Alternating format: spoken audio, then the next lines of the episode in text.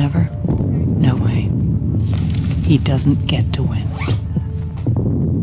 Whoever is bitten by a werewolf and lives becomes a werewolf himself. The census taker once tried to test me. I ate his liver with some fava beans and a nice Chianti.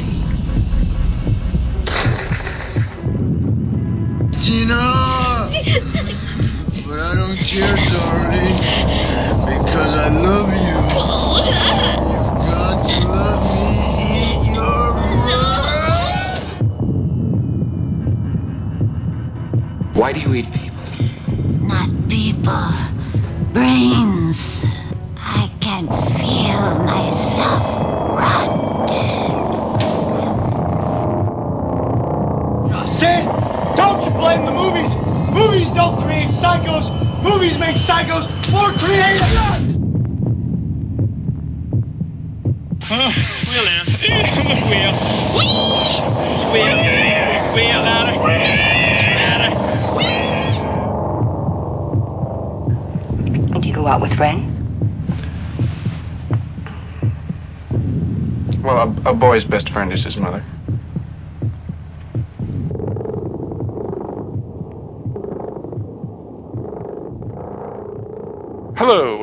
Again to Dark Discussions, your place for the discussion of horror film, fiction, and all that's fantastic.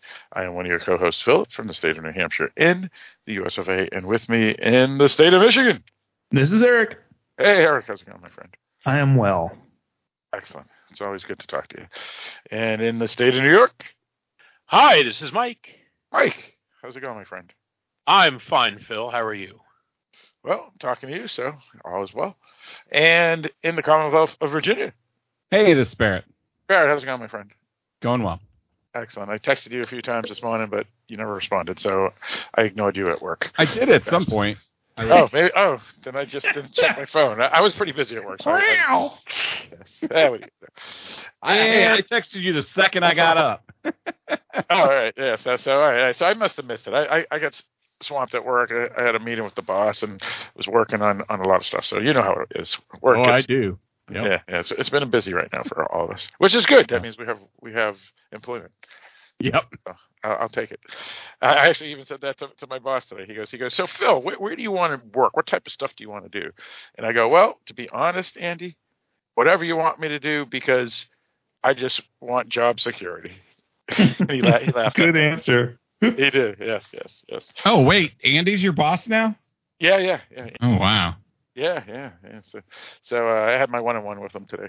Yeah, and and he told me that Mary Lou was, was saying that I was awesome at SQL, So I'll take that. So as long as he knows these things, just keep it keep it up. Just you know, the positive. Because you know how awesome I am. exactly. Yes. Yes. Anyway, uh, that was a big tangent. But either way, uh, we do have a special guest tonight. Uh, one of our Halloween Boutique Psychotronic Review co-hosts, and from the state of Michigan. I mean Missouri. It's another M I whatever. They're all the well, same. I, I did live in Michigan for four years, but uh, that's neither here nor there. Hi, this is Kevin, and I Kevin, am Peachy. Excellent. It's always good to talk to you, Kevin. Thank you. You as well. Yeah, yeah. and everybody here will be at our Mystic meetup, which we'll discuss at the end of the episode. Uh, before we do uh, get into that information, we will uh, talk about uh, some other things, which is this is part of the Dark Discussions News Network, this podcast, which is www.darkdiscussions.com, a website where there are multiple podcasts, including release notices and such. You can email us at darkdiscussions at AOL.com.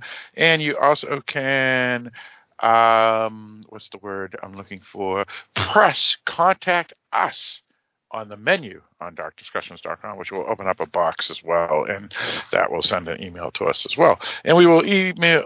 Let me rephrase that. We will read your email on the podcast, so please do email us. Uh, we always want to hear from you. Uh, also, Erica, what else can people find on darkdiscussions.com? Well, they can find a link to our Patreon page. Uh, Patreon is a service that lets you financially contribute to your online artists like podcasters uh, producing this show is not free. Uh, we have to pay for things like website hosting and audio servers and equipment and movie rentals and so on and so forth. So if you'd like to help us offset the cost of producing this show, that's how you can do it. You can go to patreon.com slash dark discussions or follow the Patreon badge on any page of darkdiscussions.com. Any con- contributions are appreciated. Excellent, excellent. And uh, for folks uh, who are new to the podcast, what we do here on the Dark Discussions podcast, we basically talk about horror films, science fiction, fantasy, thrillers, techno thrillers, mysteries, grindhouse, art house, cult films, midnight movies, and the like. Basically, we try to talk intelligently about a genre that deserves intelligence. And if we do have some time at the end, I actually will contribute to what have we been watching or doing, uh, because I do have a couple of things of note. Because Goodness, usually I say. Something. I know, I know. It's it's crazy. Yeah, yeah. It's. Uh, I think Mike.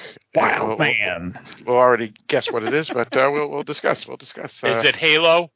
uh, it is not Halo. It, it that that that I will watch this weekend, but it is not Halo. It's something else. I'm going to hold off as long as possible on that episode. Yeah, yeah. So uh, we'll, we'll we'll discuss. We'll discuss.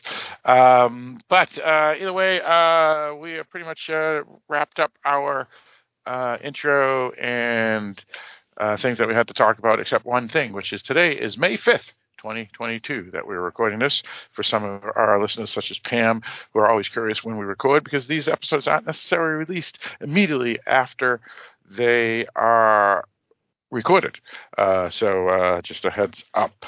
Uh, and since they're usually news, the one episodes with the news that we actually have a lot of stuff to talk about, or or, or things we've been watching, those are usually released pretty quick uh, to make sure that they're time stamps and date stamped correctly. Um, so it's not, I guess, old. Uh, so that's pretty much it for our, our uh, house cleaning, and I guess we can get into our topic tonight. So, uh, Eric, uh, what are we going to discuss tonight?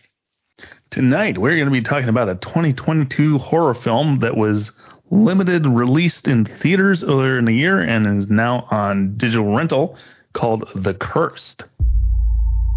We've all dreamt of a silver that's cursed this land.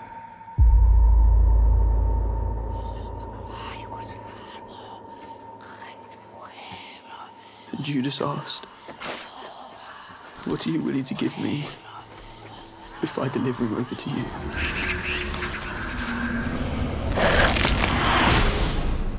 We will all pay for the sins made by our elders. There's a manor house. They've sent for me regarding their son who's gone missing. It may be connected to what you've been looking for.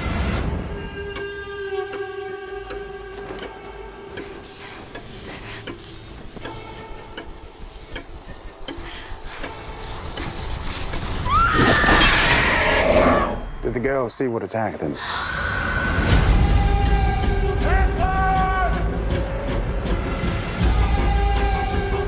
What's happening here?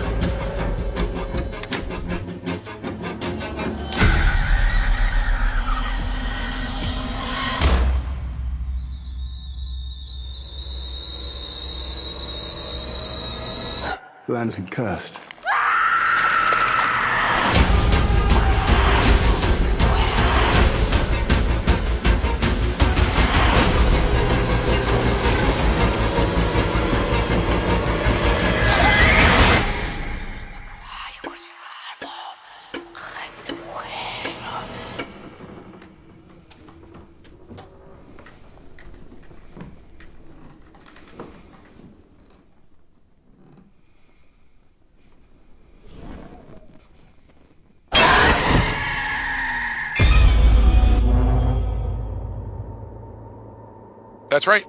Cursed, uh, film directed by Sean Ellis, written by Sean Ellis.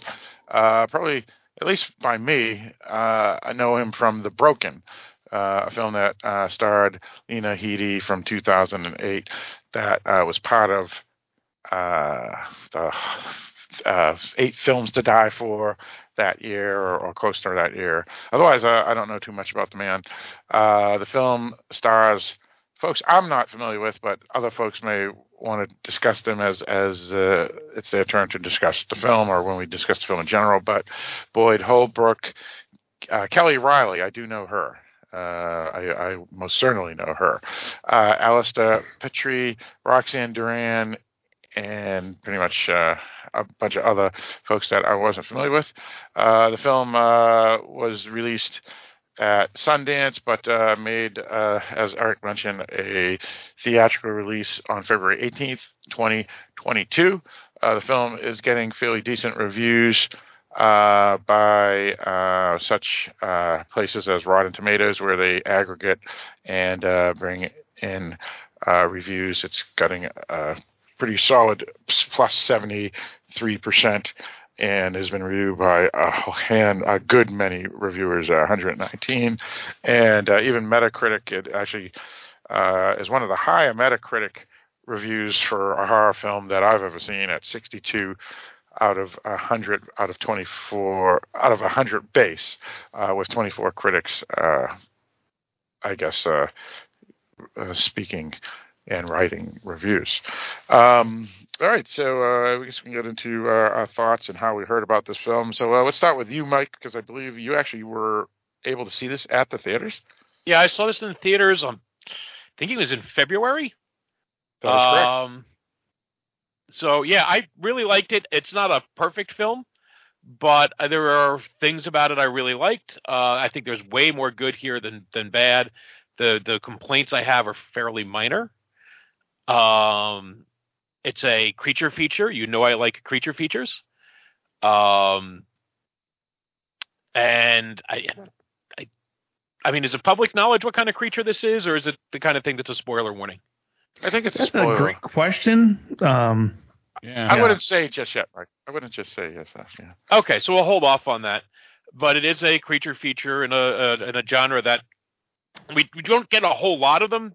Uh, although we've seemed to be getting more of them lately, you know. But it's still a genre largely filled up with you know serial killers and uh, things like that. So I'm always happy to see a good creature feature, and it's a period piece, which is nice, and one that's pretty well done. It is. Uh, I don't want to say it's a slow burn because I don't think that's the case, but it is a deliberately paced film. Probably could have shaved a few minutes off here and there, especially at the very beginning and very end. But uh, otherwise, I, I I enjoyed it a lot and puts a familiar a, a nice twist on a familiar creature. All right, sounds good. Uh, for me, uh, how I heard about this film, I heard about this film uh, because on IMDb back in February, uh, on those those um, I guess um, advertisements that they have there that fill out like the entire screen. It was on the right and left. oh, and I top. hate that. Yeah, yeah. Well, th- th- this was one of those on IMDb that they really pumped it. Uh, oddly, it made it look like an Exorcist film, another Exorcist film that based off of uh, what they showed with a cross and this weird. Um, it was actually a pretty cool poster, but uh, it was weird for, for what this film actually Is is. this is that the white one with the teeth, or is that a different poster? No, there's a different poster. It had like a woman or, or something with her head back, like a nun, and it had a Yeah, cross. okay, because I think that's the one I'm seeing now, and I thought that was unusual because I was because like just a couple of days ago, I, I rewatched it today. Uh, but just a couple of days ago, it was looking at it, and there was the, the the theatrical poster, which was the white one with the uh, With teeth uh, or something. With the teeth. Yeah. So yeah, okay, yeah. that's so, weird. So yeah, so you saw that this other poster that I saw too. Yes. Um, and uh, the title obviously is pretty crappy. Uh, I guess it was originally titled when it was pre- pre-purchased from, at Sundance called Eight for Silver, and then when it was purchased by the distribution company, they renamed it to The Cursed. So I, I, I honestly kind of ignored the film because I didn't want to see another crappy Exorcist film, nor did I think the title made any sense to make it sound interesting. Um, but uh, I have to disagree with Mike. Uh, Mike said it was a, a pretty good film, though somewhat flawed, and I actually felt the the film was a masterpiece. I love this film. This film will most certainly be in my top five, if not number one, by the end of the year. The the flaws are minor, Phil. Very minor. Fair enough. I, I just wanted to make it sound like I was going to say the film sucked, but it, you know, because you say I'm disagreeing. Mike. The film was You got actually me. I thought you were going there. Yeah, Yep. yeah. See, I, I tricked Eric. I tricked Eric. But no, Yeah, you got got to remember, Eric, there was nudity at the beginning of the film. So. Uh, true, true. yes, and by Kelly Reilly too, who has been a chick that I've I've liked for many years because of her attractiveness. But all in all, um, Yeah, I heard she can act too. Yeah. yeah. Oh, oh, she's a really good actress. Uh, she was in awesome in Eden Lake. That's the first time I ever saw her. She's great in Yellowstone. I think that's her, right? Yeah, sure. yeah. yeah. And she was also in the second season of that um, TV show on HBO with Woody Harrelson and and uh, the True tech- Detective, not Yeah, they- yeah, season two. She was in that. Yeah, she played uh, Vince Vaughn's wife, I think, in that film in that season. Uh, used not well enough, I felt. But either way, uh, this film is fantastic. Absolutely great film. Um, I honestly have to say, like I said, I, I wasn't looking forward to it because I thought it was going to be an exorcism film, and then when I found it was out, it was a period piece. I was like, ugh. Um, but it's not. It's a period piece from uh, the Victorian era and early um, 20th century versus the you know the 1500s or something that I thought it was going to be. Um, so I, I yeah I, I love this film. Um, it could be I haven't seen many good films this year because as as we've discussed offline just a little while ago, we've seen a lot of big crappy films. But this film, even if it was in a different year, would still easily be a top five film uh, for horror for me. So uh, uh, big thumbs up. I did have one flaw, which was why were the Romany and Gypsy folk subtitled, but all the French folk speaking English? I I'm, I, I felt that was funny, but I understand why British they English, no less. yeah, yeah, it was it was kind of humorous, but uh, I understand why they did it. But all in all, uh, great film. Uh, let's go with you, Eric. Uh, yeah, I, I heard about this movie when uh, Mike saw it in theaters and, and wanted to do an episode on it. And I was like, well, I'll do that, but it's not showing in my area at the theater. So I'm to have to wait till it comes out of VOD. And now it's out of VOD. Um, so, yeah, I, I also love this movie. Um, I, it's funny, Phil beat me to the punch. I had I had the same gripe about it supposedly being set in France, uh, but all the all the actors are speaking English, and not only that, but they they look like the patriarch of the family is like the most English English that ever Englished in England. Um, well, the patriarch is named Seamus. so which is Irish. Which is Irish. But so was it set to, set in France? Yes, yeah, was. yeah. How did I Yeah. miss that? I, I'm assuming it was it was supposed to be Western. Well, the IMDb France, blurb or- says it's in France, and it was also shot in France. That was Yeah, like filming yeah, it location. shot in And I assumed from the opening scene that it was in France as well because of Well, the- where they were battle taking France. place. the Brittany Yeah. folk have a lot of uh, waspiness in them, so it makes sense. But the the speaking English was was was humorous. as Yeah, well. that is. Yeah, but there but- was a lot of transfer of British and French people, you know, yes. over Well, the years. Aside from that, um, I really, really like this movie. Um, I thought the creature was clearly, you know, CG, but um, it was an original enough design that I, I, it didn't bother me too much. Um, yeah, so I would. There, we're, there are going to have to be a bunch of really good movies that come out before the end of the year in order for this to not make my top ten. Yeah, I would concur. Uh, let's go for you, Barrett. Yeah, I'm in the same boat as you, Phil. I thought this was a masterpiece. It was a great film. Um, I am not a fan of period pieces. There are not many period pieces I really like. Um, this one was stupendous, and I just really enjoyed it. Um, and I had heard about it because of Mike talking about it. So I am glad that we are doing a podcast on it, and I'm glad we have such a good movie to discuss tonight. All right, sounds good. And let's go with you, Mr. Letts. Hi there. Yes. Uh, it, it's funny. Funny you're talking about. Oh, this is, you know, this is a period piece, but it was okay. Yeah. Um, you can kind of at first complain that this is a period piece, complaining that oh no, I think this is going to be an exorcism film, and I'm sitting there thinking I like period pieces. I like exorcism exorcism films. So, um, but I still wasn't disappointed. You know, because I remember when we uh, look. I remember seeing the previews of this when it was in the movies. I mean, I don't remember where I saw the pre. I think I might have just saw the preview like on IMDb or something. But um, I remember when this was in the theaters, and I and it was just it was in and out so quickly that it, I I didn't even think about think about it. But uh, um, you know, and Phil says, "Oh yeah, yeah, I watched this movie. It, it looks like it's like a religion, like has like religion or something." It's like, no, it doesn't, not at all. Um, but yeah, it, Well, I- uh, Isabel has a little. little. well, Right. No, And- there's a little and religion, the like- advertisement, what that, like I mentioned, that Mike, you just saw recently, the past couple days, kind of made it look like it was going to be a very religious film. But continue, Kevin. Well, I mean, it looked like it was going to be like you know, Phil made it sound like it's going to it was going to be like an exorcism film, and I thought, oh, okay, cool, because I, I I have to admit I like exorcism films, and no, no, no ex- exorcisms here, but um, like I, but I still went in pretty blind to it. Uh, the like I said, the only person I recognized was uh, was the woman. And as I recognized her from the Sherlock Holmes movies, she played uh, the woman uh, who became Mary Watson, and I thought she was very good in that. And then I saw her in Yellowstone when she was completely different in Yellowstone. So I thought, and so I thought, okay, well, this is a, a good round, uh, good actress who can do various parts, and um, I was I enjoyed the movie. Yes, it was definitely one of the better, uh, definitely one of the better ones of the year. It I like the period pieces. I noticed uh, it was so gloomy in, in the setting. I mean, it, it was more gloomy than the hometown I grew up in in winter, and uh, yeah, it was it was good. I very much enjoyed it, and definitely be happy to. Uh, actually, I'm glad I saw it. So it's okay, is what we're saying. I think it's a recommend by all of us. Yes. Indeed. All right, sounds good. So it seems like everybody here uh, liked the film. Uh, with that, uh, all right, do we have a wiki? Wiki, wiki.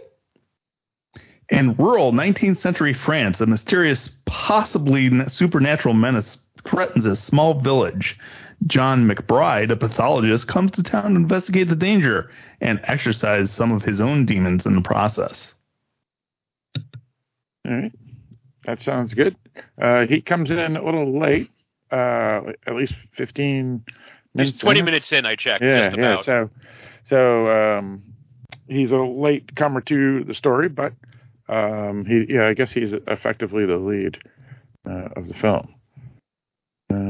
All right, so for folks who are new to the podcast or those who aren't, uh, basically what we do here on this, um, I guess, this episode here, among all our episodes, is that we don't just review films, we review, but also dissect and critique. So at some point uh, shortly, we will throw up a spoiler alert and talk about anything and everything about this film that we feel like talking about. So at that point, we will throw up the spoiler alert, so you will be warned and uh, not have anything spoiled if you prefer to pause the recording. But before that, we talk about general things, and uh, we will get into that now. Um, so, uh, Mike, you said you enjoy uh, monster movies or creature features Yes. or whatever. Uh, why is that? What what what is so appealing? I, to I don't know. I just always have. I, I figured that out a while ago. Um, well, So did we. well, because I told you, but no, it's like I, I actually did something with some sort of a, uh, a blogger horror thing where it was I, I did like it was a month of monster stuff, and in thinking about various monster things, I realized like that's like the connecting thing between the genres that I like, uh, are monsters. I like science fiction, I like fantasy, I like horror, and there's monsters in those, and it's always the things, the monster part of it that I like. I mean, yeah, fantasy is nice, but I like if the whole of Game of Thrones was just the first season, I would have liked it. But I like my dragons, I like my zombies, I want them in there. That just, I just like that. So I just it's always appealed to me. Um, you know, since I, I was young, too young for me to say why. It's just sort of like, uh, you know, why do I prefer chocolate ice cream most of the time to vanilla? I don't know. I just do. So I know why I love creature features. Because I Why grew up on them. That's what my dad had me watching all the time when I was young. yeah, I mean, I did. I mean, I same thing. You know, I grew up watching them. I grew up, but I also remember when I was a little kid watching like Land of the Lost, or I always loved this episodes of Star Trek that would have like the, the alien monsters like Arena and Devil in the Dark and things like that. Um, obviously, like your Godzilla films. I, you know, I always loved all of that stuff. um, you know, and it's I just I can't say why. I just have. And um, I remember watching um, Jeepers Creepers, and I remember being thrilled when I we figure out that the creeper is not some creepo in a van, but a monster. I was like, woohoo! So I don't know. It just is.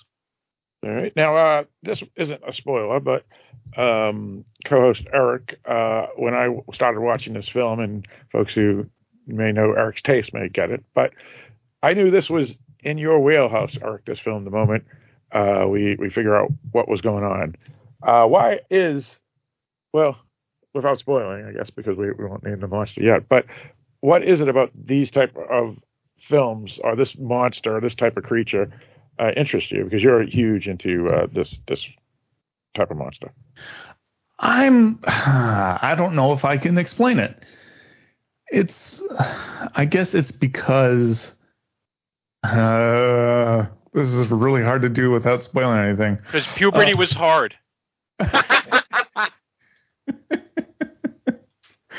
Um, I guess I find the nature of the creature to be interesting, um, in that it presents a kind of element of human personality. There, I did it. Yeah, you did a good job. yeah, that's, that's that's pretty good. That's pretty good. Yeah, yeah. I mean, um, this type of monster is in uh, one of my favorite films of all time, or at least horror films of all time. Uh, but it isn't necessarily a genre that I uh, go to. Um, but this one here, um, even though much different than the film uh, that is on my top 10 horror films of all time that has the same monster, uh, this film has, yeah, it's a, a struggle of people that aren't necessarily um, I guess, wa- wanting to be. Um, See, it's hard. Yeah, it's hard without spoiling it. yeah, it's very difficult. So I I guess I'll let it go and, and talk about it after. Uh, but I, I do think this film has a lot more to say than just a monster. It talks about um, yeah. class warfare. Class, yeah. Yeah. Mhm. Uh, it talks about um, all sorts of things that uh, I should have wrote them all down when I when I watched the film, which I did not. Greed. Greed is a big one. Yep. Greed, yep, yep, exactly. Yep. So that's that's a big one.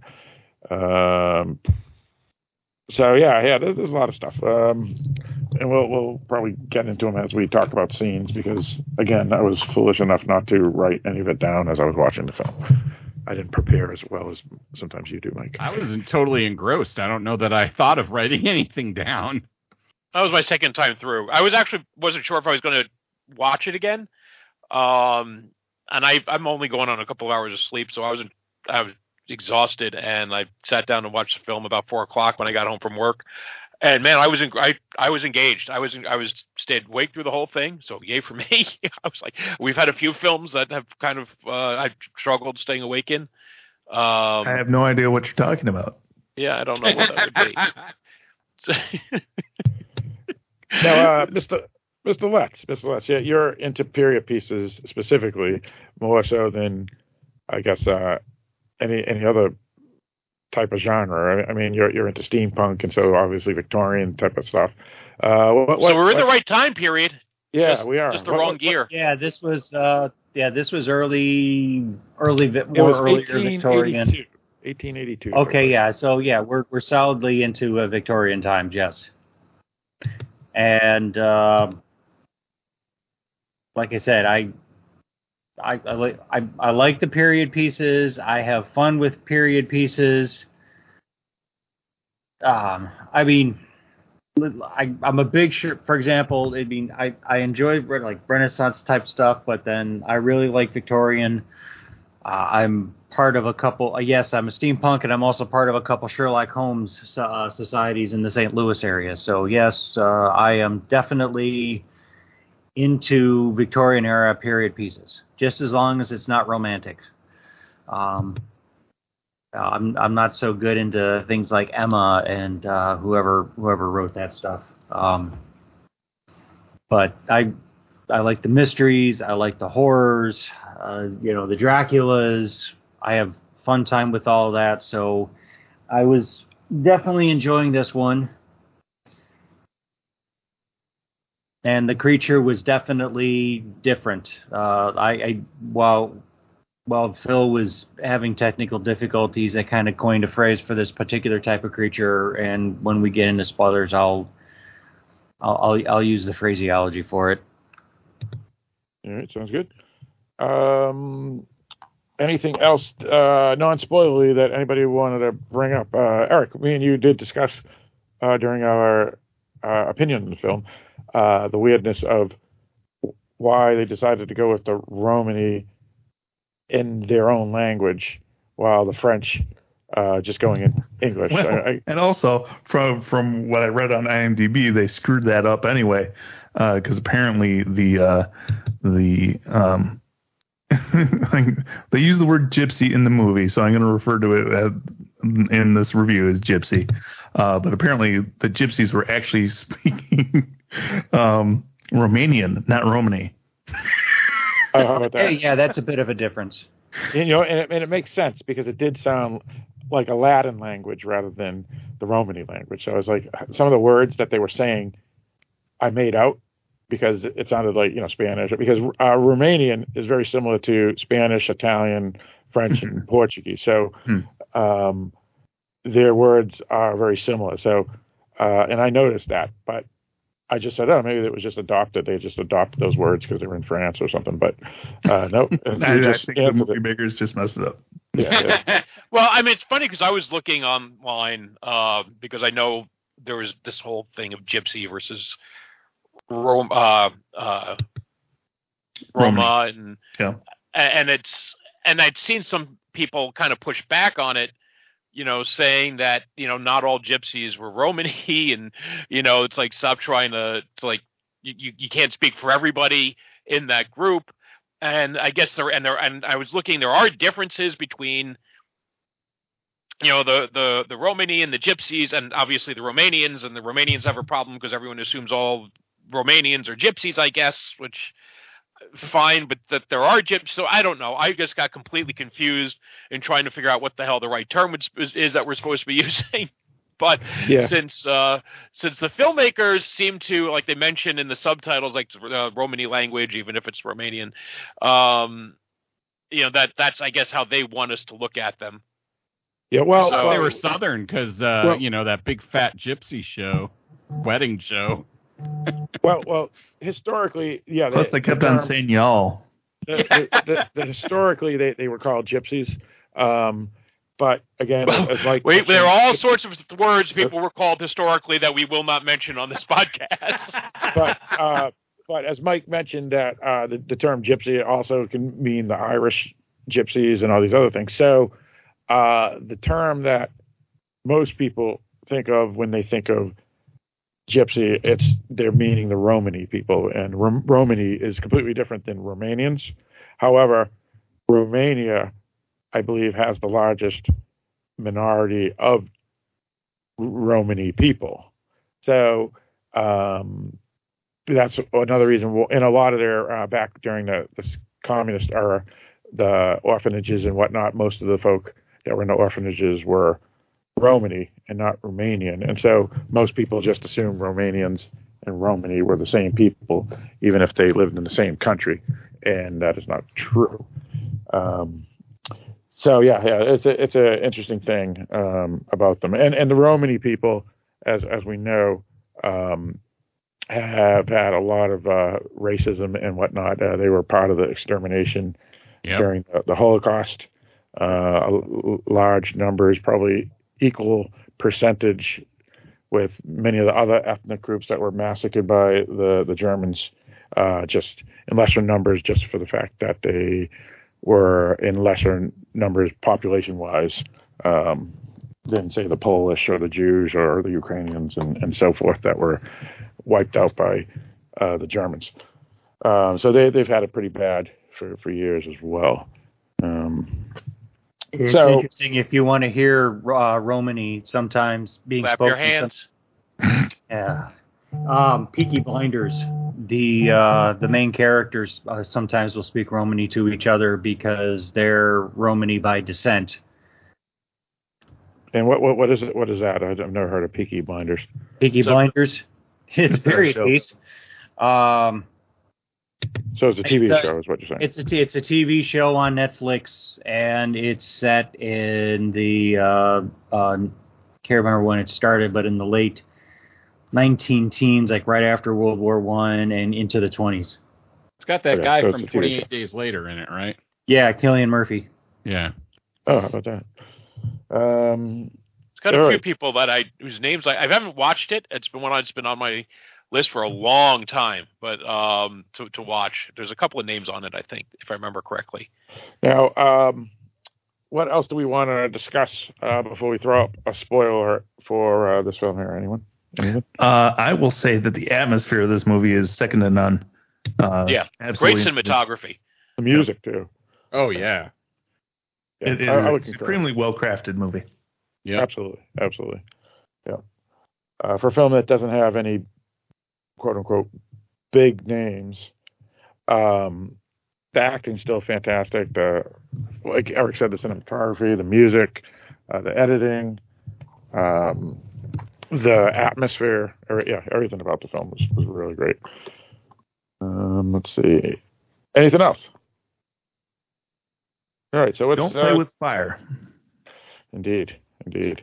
Uh, let's let's uh, throw up the spoiler alert. So uh, at this point uh, in the podcast, we will talk about everything and anything, um, and that's probably important for the fact that uh, the creature feature part of the aspect, what it's all about, uh, what happens to some of the characters, why the things are even occurring, and whatnot. So uh, spoiler is up. And Why the film is called Cursed.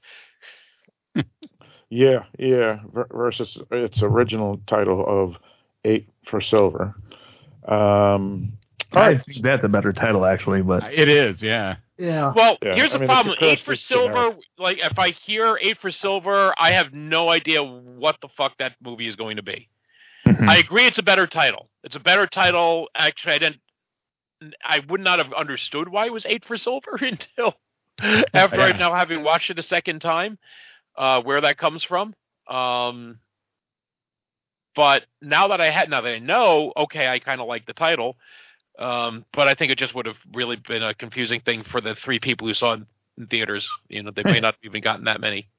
Well, I want to say this is a great use of flashback because most of the movie's a flashback. Um, and I'm not a big fan of flashbacks as well as period pieces, but this was a great use of flashbacks.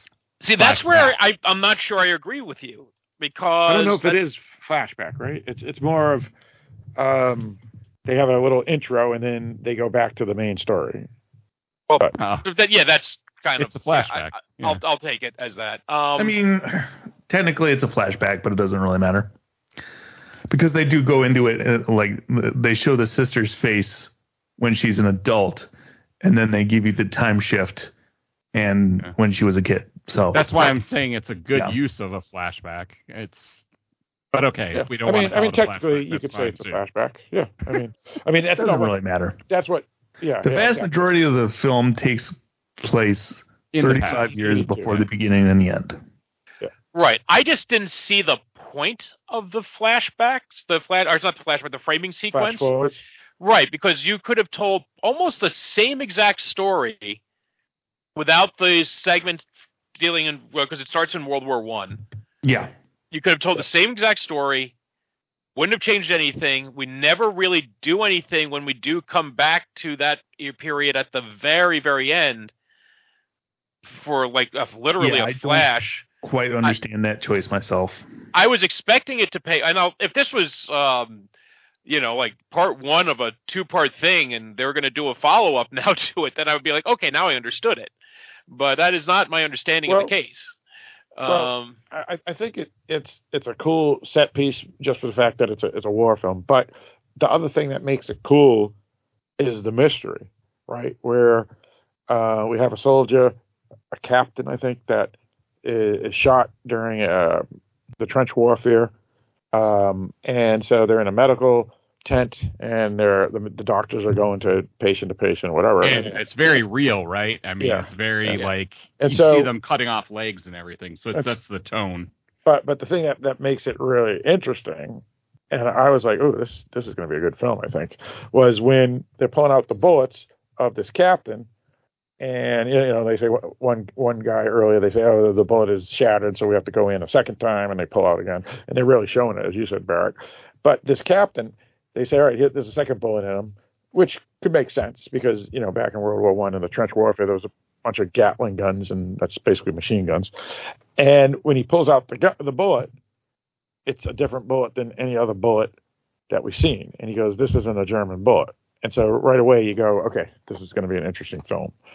Um, and so that's where where I, I I think it really grabs my attention. That whole scene grabs my attention, and then the mystery of the bullet does too. You going to say something, Mike? I think. Yeah, but but my problem is then two minutes into the uh the story, the the proper story, I've completely forgotten about that. Um I hadn't. so and and I kind of figured out the connection I think pretty early on and I was expecting to be more of a payoff than we actually got. I didn't Well, think and we- I got some I got some questions about that, but well, well, yeah, it's at the end of the movie, so I'll wait. Okay. So All right, like I I don't mind it. I think the the segment was well done. I thought, you know, it was neat, and I think there are some thematic connections there because there are other scenes. You're talking uh, you're talking about people battling over land. There's other scenes where someone's getting their foot cut off. Um, so there are some certain thematic connections there that are being made. Um, between what's happened in the past and what happens to the present. Yeah. Right, right. But- the present, they're trying to save people. In the pa- past, they're actually trying to kill people. But it's the same principle. It's going to. Well, in the present, they're trying, they're fighting over the land. That's a That- good point. Right. Well, well placed That's- connection there, Barrett. I think Mike said that, but I'm just saying. That's that's when he doesn't listen. That's fine. Oh yeah. Well, yeah. I was just agreeing. with you. Talks all Phil, Phil hears is wah wah wah wah. Right. Well, well, So- I'm using a different headset now. It's kind of weird. So. Yeah, no, I mean I don't mind I don't mind the existence of the previous of the the the uh World War 1 story. I just because I think it's well done, I just don't find it had a payoff to it. I liked it. Well, a- actually, Eric, uh, to go back to me hearing wow, wow, wow, wow, wow, wasn't that what Charlie Brown heard from teachers? That was Yeah. yeah. yeah, that's what I was going for there. Gotcha. Yeah. Well, well done. Well placed. Well placed. um, yeah. So, um, the the film, the first twenty minutes before our pathologist enters the film, is basically the setup, um, and it is quite gory short. setup. There's a lot of death and destruction and just Yeah, it's quite short. hideous things done. Yeah, yeah. Dude, that scene with the hands in the feet. Oh, Oh man, that was rough. I don't cringe very often when I'm watching movies, but that one got me. Yeah, yeah, it, it was pretty, pretty uh, hard to watch. That was brutal. Um, all right, so let's to set it up. Uh, basically, we have this uh, wealthy family um, that isn't just a wealthy family, but they're kind of the rule of the town because a lot of the folks that live in the town, even though they're well respected and a Frenchman, just as they are, the the landowner is, uh, most of them are almost like leftovers from the dark ages where people were serfs in a sense. So they're they're working for the man and his family, and then they get to use or have have a house that they don't really own. Um, so that that was one interesting aspect I felt. And so what happens is is these group of Romany or, or uh, as the movie says, gypsies show up and settle in a, a certain part of the land, and we have a, a handful of town leaders that aren't happy about it. So they go to the landowner and tell them, yeah, that we got to get rid of these people. We don't we don't want them here. And the landowner at first seems kind of um, level-headed, saying, well, you know, I mean, is it their land? Are they bothering anybody? Um, are we are we do we have to really worry about them? You know, the land is, we're not even farming that land. It doesn't even matter. And they say, yeah, but they they have a claim to the land, and the claim looks legit. Uh, so that means they're not going to leave. And so the landowner uh, agrees. So yeah, all right, we'll we'll try to. Well, have you have you tried to pay them off? Have you uh, offered them money? They yeah, they won't leave. They they they they say this is their land. They want to stay. And so they basically bother this guy saying, "Come on, you got to get rid of him." We don't, and this includes uh, the uh, the Catholic Monsignor. It includes uh, the bourgeois. Includes other um, landowners. And so he says, "All right, fine. Well, we'll uh, we'll see what we can do." Uh, we'll yeah, I wrote it down where he said, uh, They they hired. "There's yeah, there's that was it. arises yes, but there's nothing that we can't that can't be changed." Right, right. And they hire. Um, they talk about yeah. When this has happened before, what we usually do is we hire Hessians or, or, or whatever, like whatever those people were called, like not Hessians. Mercenaries. Yeah, mercenary. That's the word I'm looking for. Thank you so much, Kevin. Uh, is all right. Well, let's do that. Um, and unfortunately, uh, it's not good. What happens? Uh, actually, the thing that made me the most sick after the bloodshed was they were taking pictures with the dead corpses. It was kind of gross. Yeah. yeah, it, re- it reminded me of the uh, opening of Planet of the Apes. oh yeah, yeah. You're right. You're right. It kind of reminded me of Breaking Bad too, uh, when the the brother-in-law was taking a picture with the dead. Uh, Oh yeah, yeah, yeah. yeah, it kind of it was kind of gross. So, um, right before this happens, the, the there's two leaders of the of the gypsies, a man and a woman, and the woman says it's time to prepare um, the teeth, and she has a bag of silver, and she hands it to the other guy, and the guy sa- says, "Are you sure?" And she goes, "Yep." I see something, something's bad going to happen, or something like that. And so he goes and, and he molds a pair of like vampire fangs made out of silver. Well, weren't they wolf jaws? Yeah, they were wolf jaws. Yeah. Yeah, Yeah. but but Ooh. when, when I Ooh, looked at Wolf it- Jaws. Yeah. We- that that's the that's the next sequel. that would have been a cool Damn Wolf I thought the skull was human though. I mean the skull the skull that they got the the the mandible out of it, it looked human. Maybe. Yeah, but they don't. Humans don't have the sharpie teeth. No, Those- no, the nasty Yeah, sharp. but the teeth are made out of Oh, yeah. silver, though, right? Oh yes, absolutely. No, and the thing is, is that the guy he was, yeah, he. I mean, dur- during the movie, I mean, he was talking about you know these people who work for him. So he's kind of like Lord of the Manor type of thing. I mean, not serf, you know, they weren't serfs uh, per se, but they all they all worked for him, and so. Uh, and it's interesting because when they had the meeting of the town elders, was- which uh, was with the meeting we saw, it, you know, near the closer to the beginning, you know, they were all landowners. They were all people who, um, you know, who owned land in in the area. But uh, the, the the the gypsies had a, a claim to a, a great Yeah, deal. It was of- common land. It, It was, was- like common land. Well, no, it was land that they all owned. That's what I mean. It was They- owned they by all- the. Yeah. Well, I mean, they they like one guy owned one bit, one guy owned another bit, and you know the main guy owned quite a bit of it. You know, so in other words, the gypsies, like their their claim, like encompassed different, uh, different people's properties, and you know, and it's funny because at first they said, well, you know, we'll just send the you know the mercenaries in just to kind of scare them off. Well, that that that kind of escalated.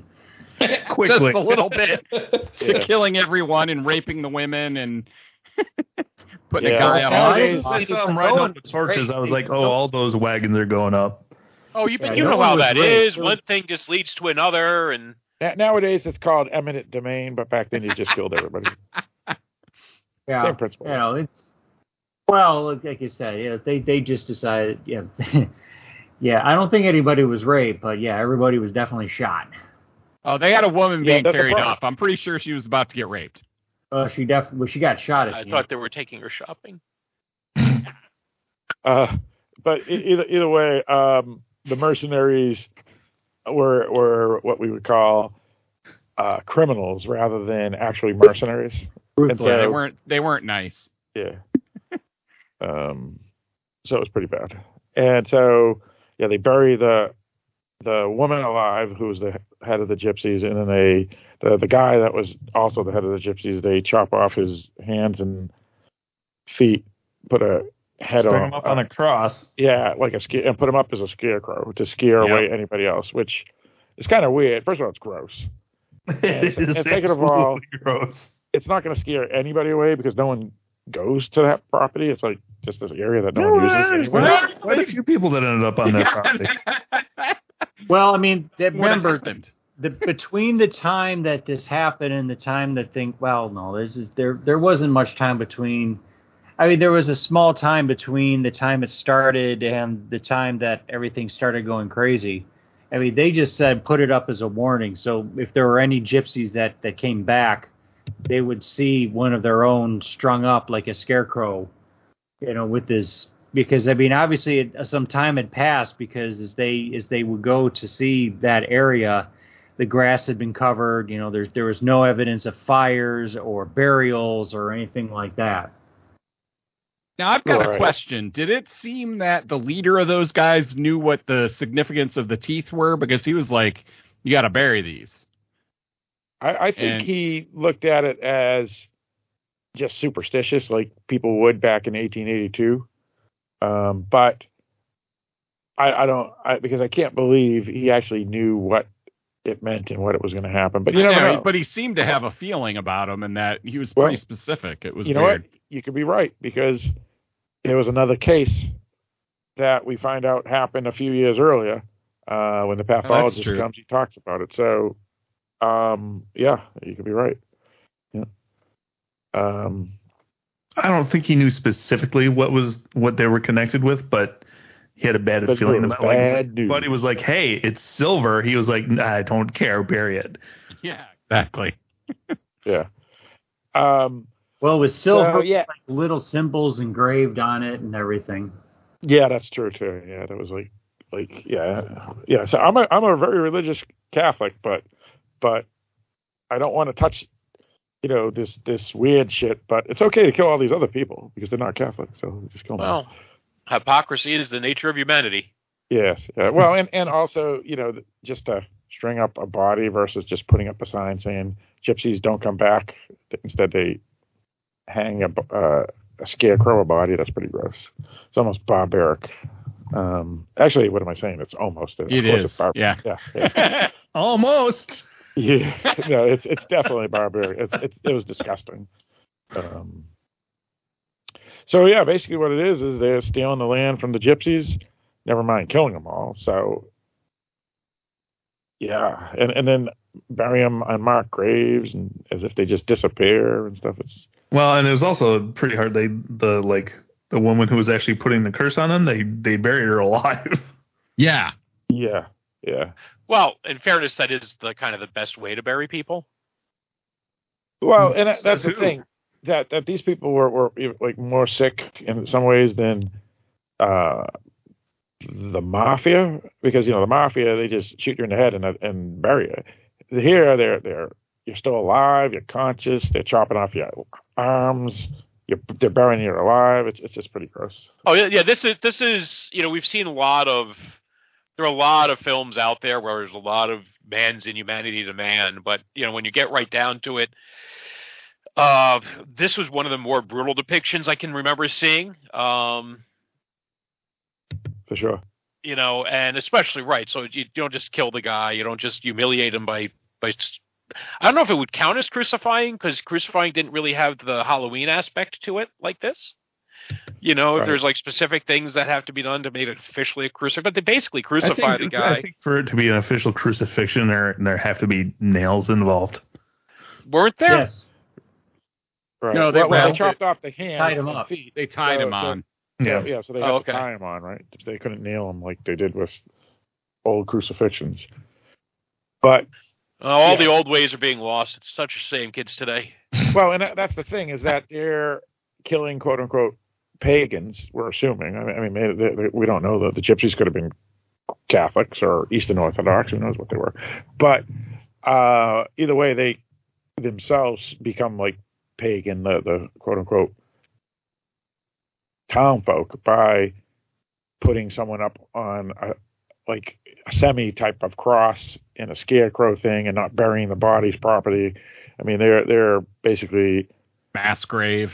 Yeah, mass grave. Yeah, so they're they're doing everything against their own faith, you know. So it's just, and never mind the government and the law, you know. It's just they're just Well, and uh, it's doubly ter- terrible because they, you know, from the very beginning, they're like, we'll find a way around them owning this land. yeah, right. Well, and I don't know anything about French law in the late 1800s, but I We're not the- that old. But I got the impression that the law was pretty much whatever the people that were around wanted to happen. Yeah, yeah. yeah, Well, that's yeah. what happens with the guillotines, right? right. Well, back in those days, uh, uh, I'm sure it was rural even more so than regular rural France. So whoever was the head of the town was was basically the government, and it wasn't going to be found out by the county government or or whatever fiefdom government they have there because you know you don't have telephones and stuff. So if you just Mhm. wipe out, yeah. So it was probably unfortunately a little easier to get away with things back in 1882 uh, than now. So Yeah, because they Uh, seem to have the army, and then that one guy that got the pathologist involved seemed to be almost like a policeman. that's true. That's true.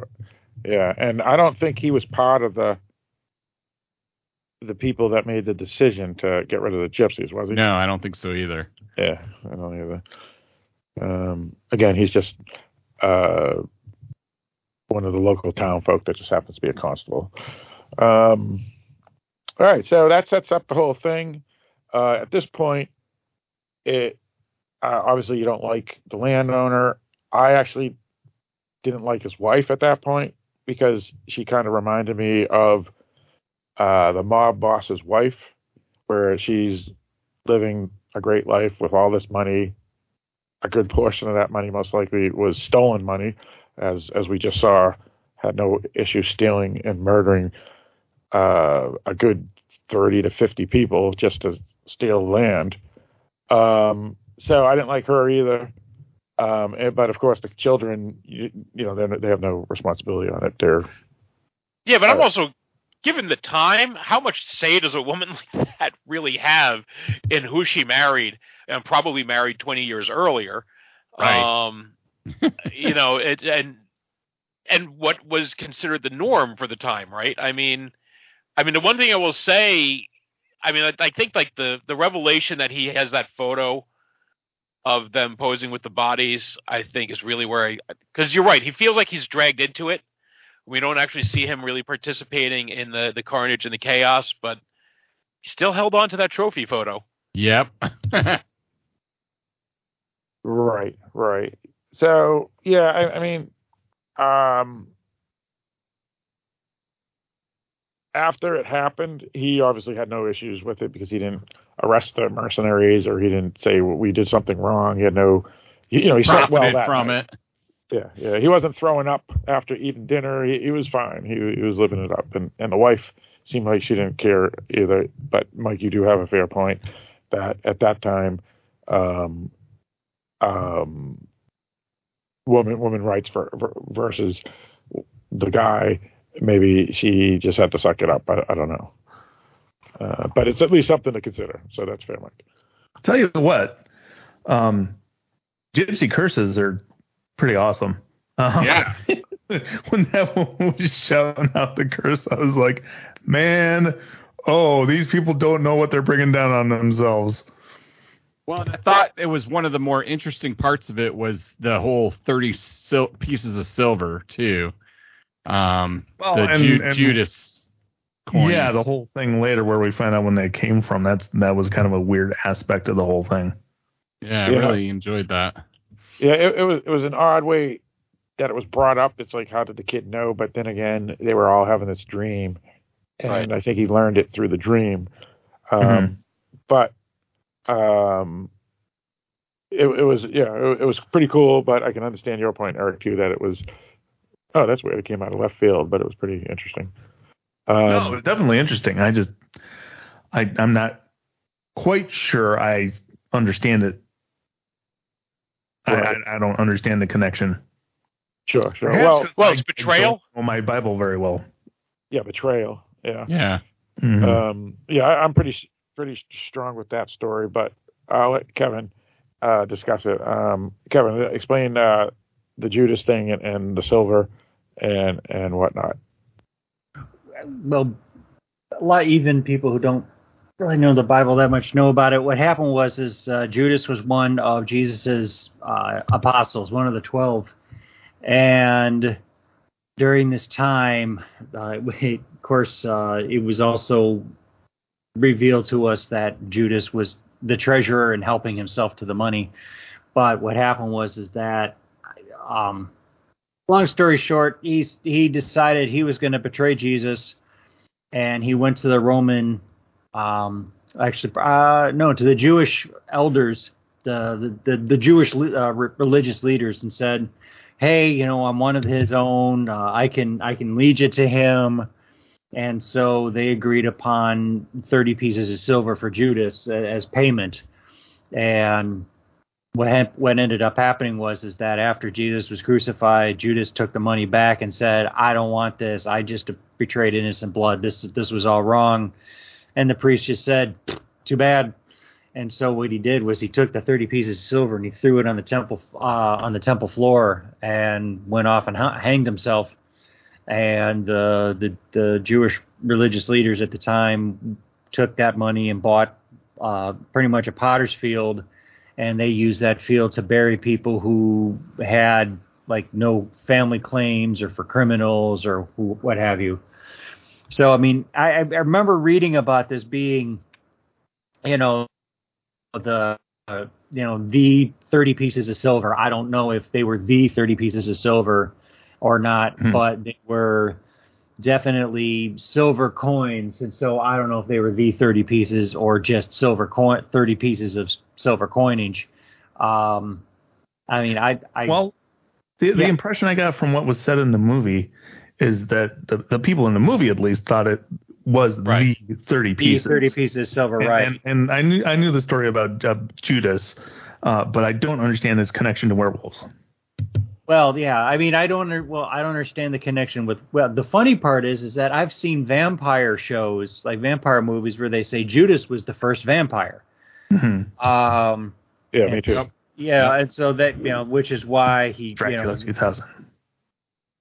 Okay, well, there That's exactly right. Yeah. there were others, but the thing is, is that, um, I, I don't know if, I mean, uh, if it's like a betrayal of like this was our land and you know you you know or the, the law that you said you would obey you didn't so you betrayed i don't i, I really don't get the the connection Right. with that either but the Well, thing it- it is could that be- the one the one boy though he he had it interesting where he had a bible verse from ezekiel uh cha- chapter 22, 22 22? yeah 22 22 where it was uh, talking about uh, refining silver in the fire, and you know that will be my fury upon you to get the God's fury upon the people, and so they all recognize that you know they're in deep trouble because their their their parents did bad stuff.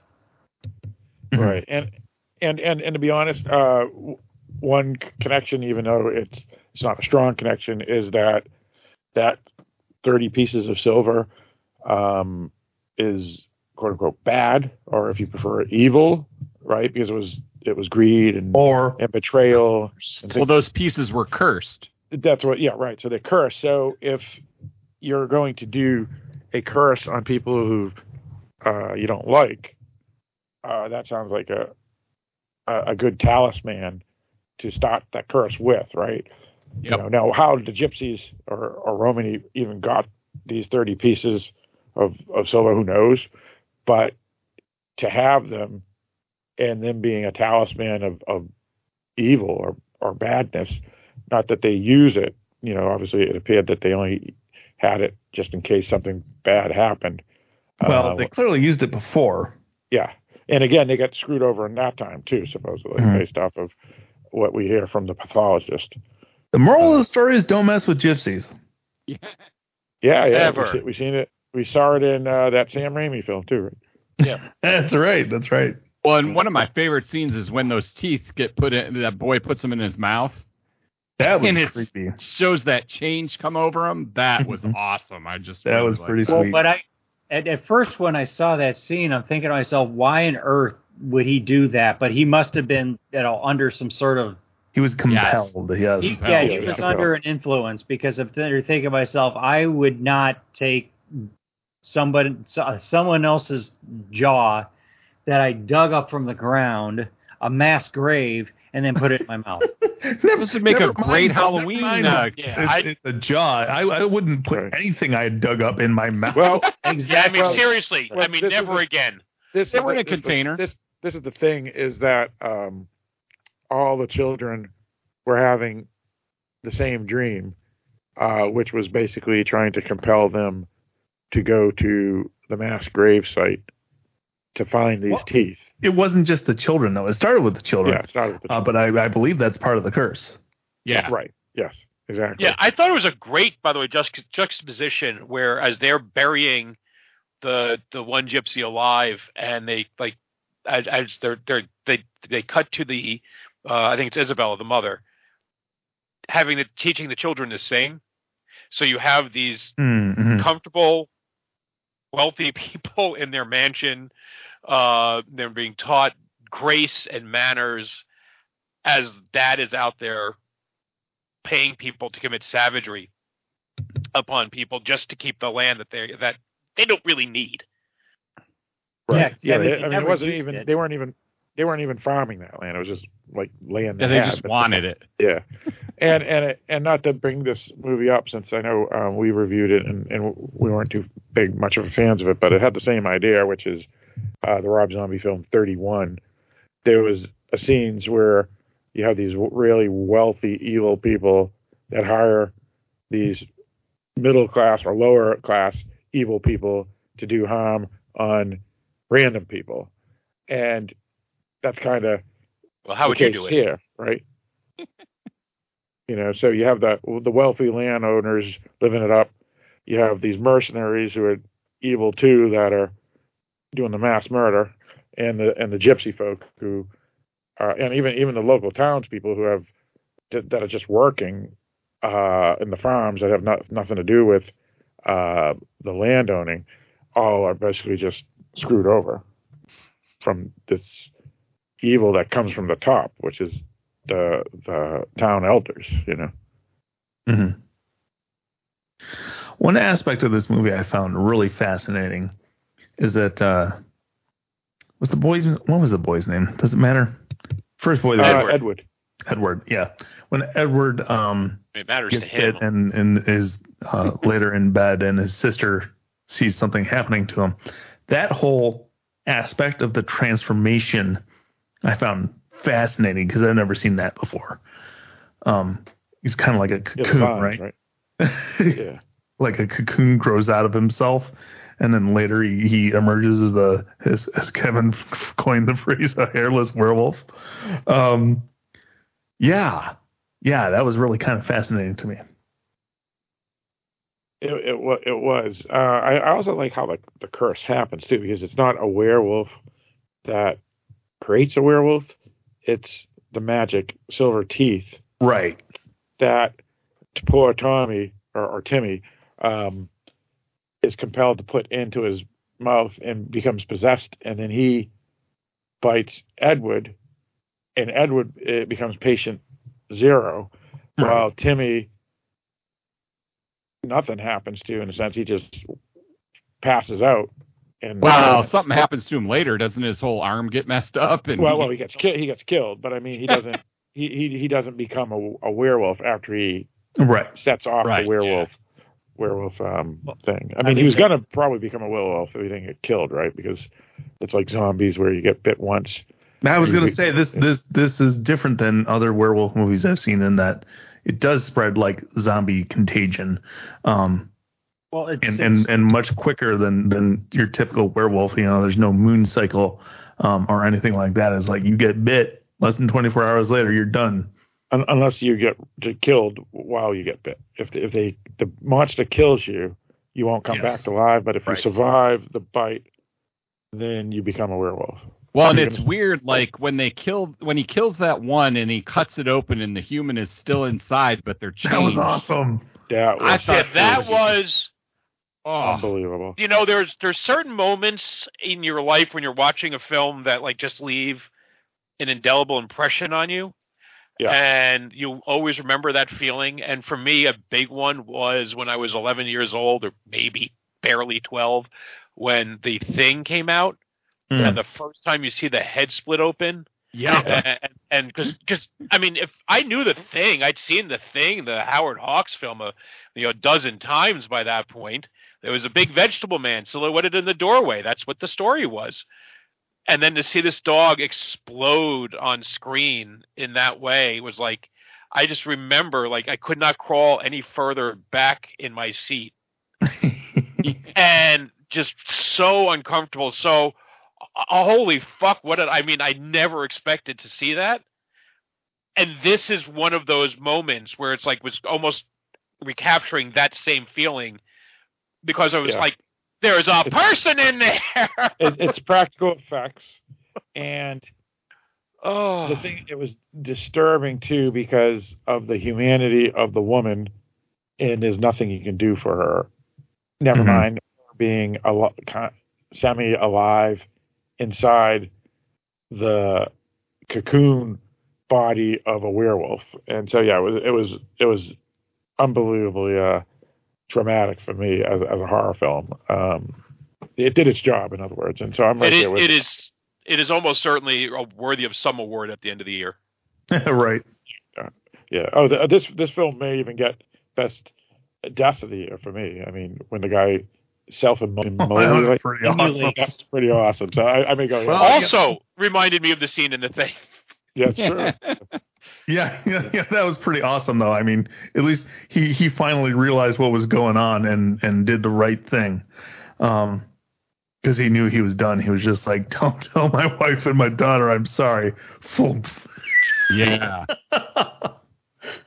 yeah, yeah. So we'll get into get to that soon soon enough. Um, Actually, it, I mean, it's the thing is, it's, it's when he when he said that, he, he didn't even say, you know, I'm sorry and tell him I love him. It was just, I'm sorry. I mean, he he really was not good at uh, being like a loving loving husband or No, father for that matter.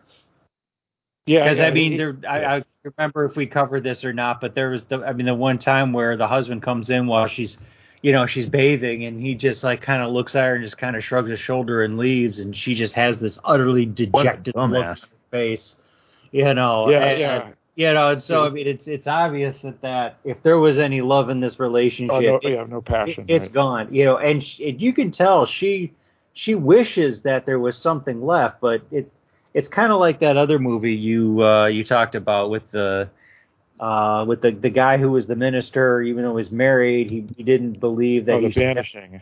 yeah, the banishing, right? You know that one. Um, it, it was almost like that, where she wishes there was affection and romance, and there was nothing. Yeah, it's it's great way to establish a relationship without any dialogue. Oh yeah, You know, you don't have that. How long have we been married now? And when was the last time you touched me? You know, just you just got it all in that one. Well, two shots.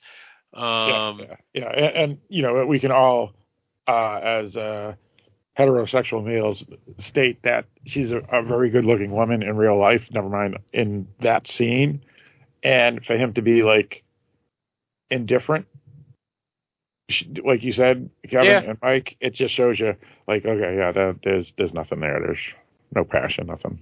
He's, if not a cold person, he's a a cold person, if that makes any sense. Well, I mean, he was he seemed more interested in maintaining control. He wanted kind of the like the power to be, you know, as Lord of the Manor type thing. Um, that was more what he was interested. You know, he wanted the land. He wanted people, you know, being uh, Respect, whatever, yeah. something like that. Yeah, I mean, he he, he really didn't care about much of anything else. Yeah, except maybe is the perception of who he was to the world, I guess. That's all that Right. really mattered, I guess. Yep. Hanging out with the boys on the weekend, killing the gypsies, So there's a cracking up with some cold brews. that that happens. Um, so we have this pathologist who comes in town, um, and his name is um, McBride, which is a strange name for. Which is uh, also Irish. Yeah, which, Right, which is why name. I'm not sure this not was supposed French. to be. This is what this is what confuses me. I didn't even think. I understand that there was you know the Somme in France. I got that for World War, but you know they do have transportation in 1917. Well, besides I never weird thought they name- were still in well- France. Well, was besides the weird name of Seamus and John McBride, all the other names are French.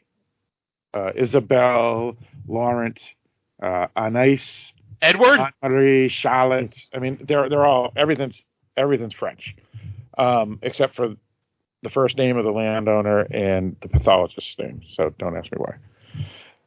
So it's a fair point, Mike, but it was it's it is French.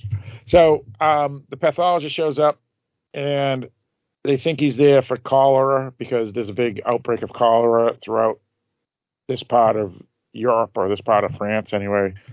Um, but he's there for different reasons. Um, basically, uh, he's there because of the the um, the beast. For some reason, he finds out the beast is there, or, or the gypsies. Actually, what it is is he's following the gypsies because of something that they did back in his town, and he's trying to find the gypsies, but they're not there, and he's confused.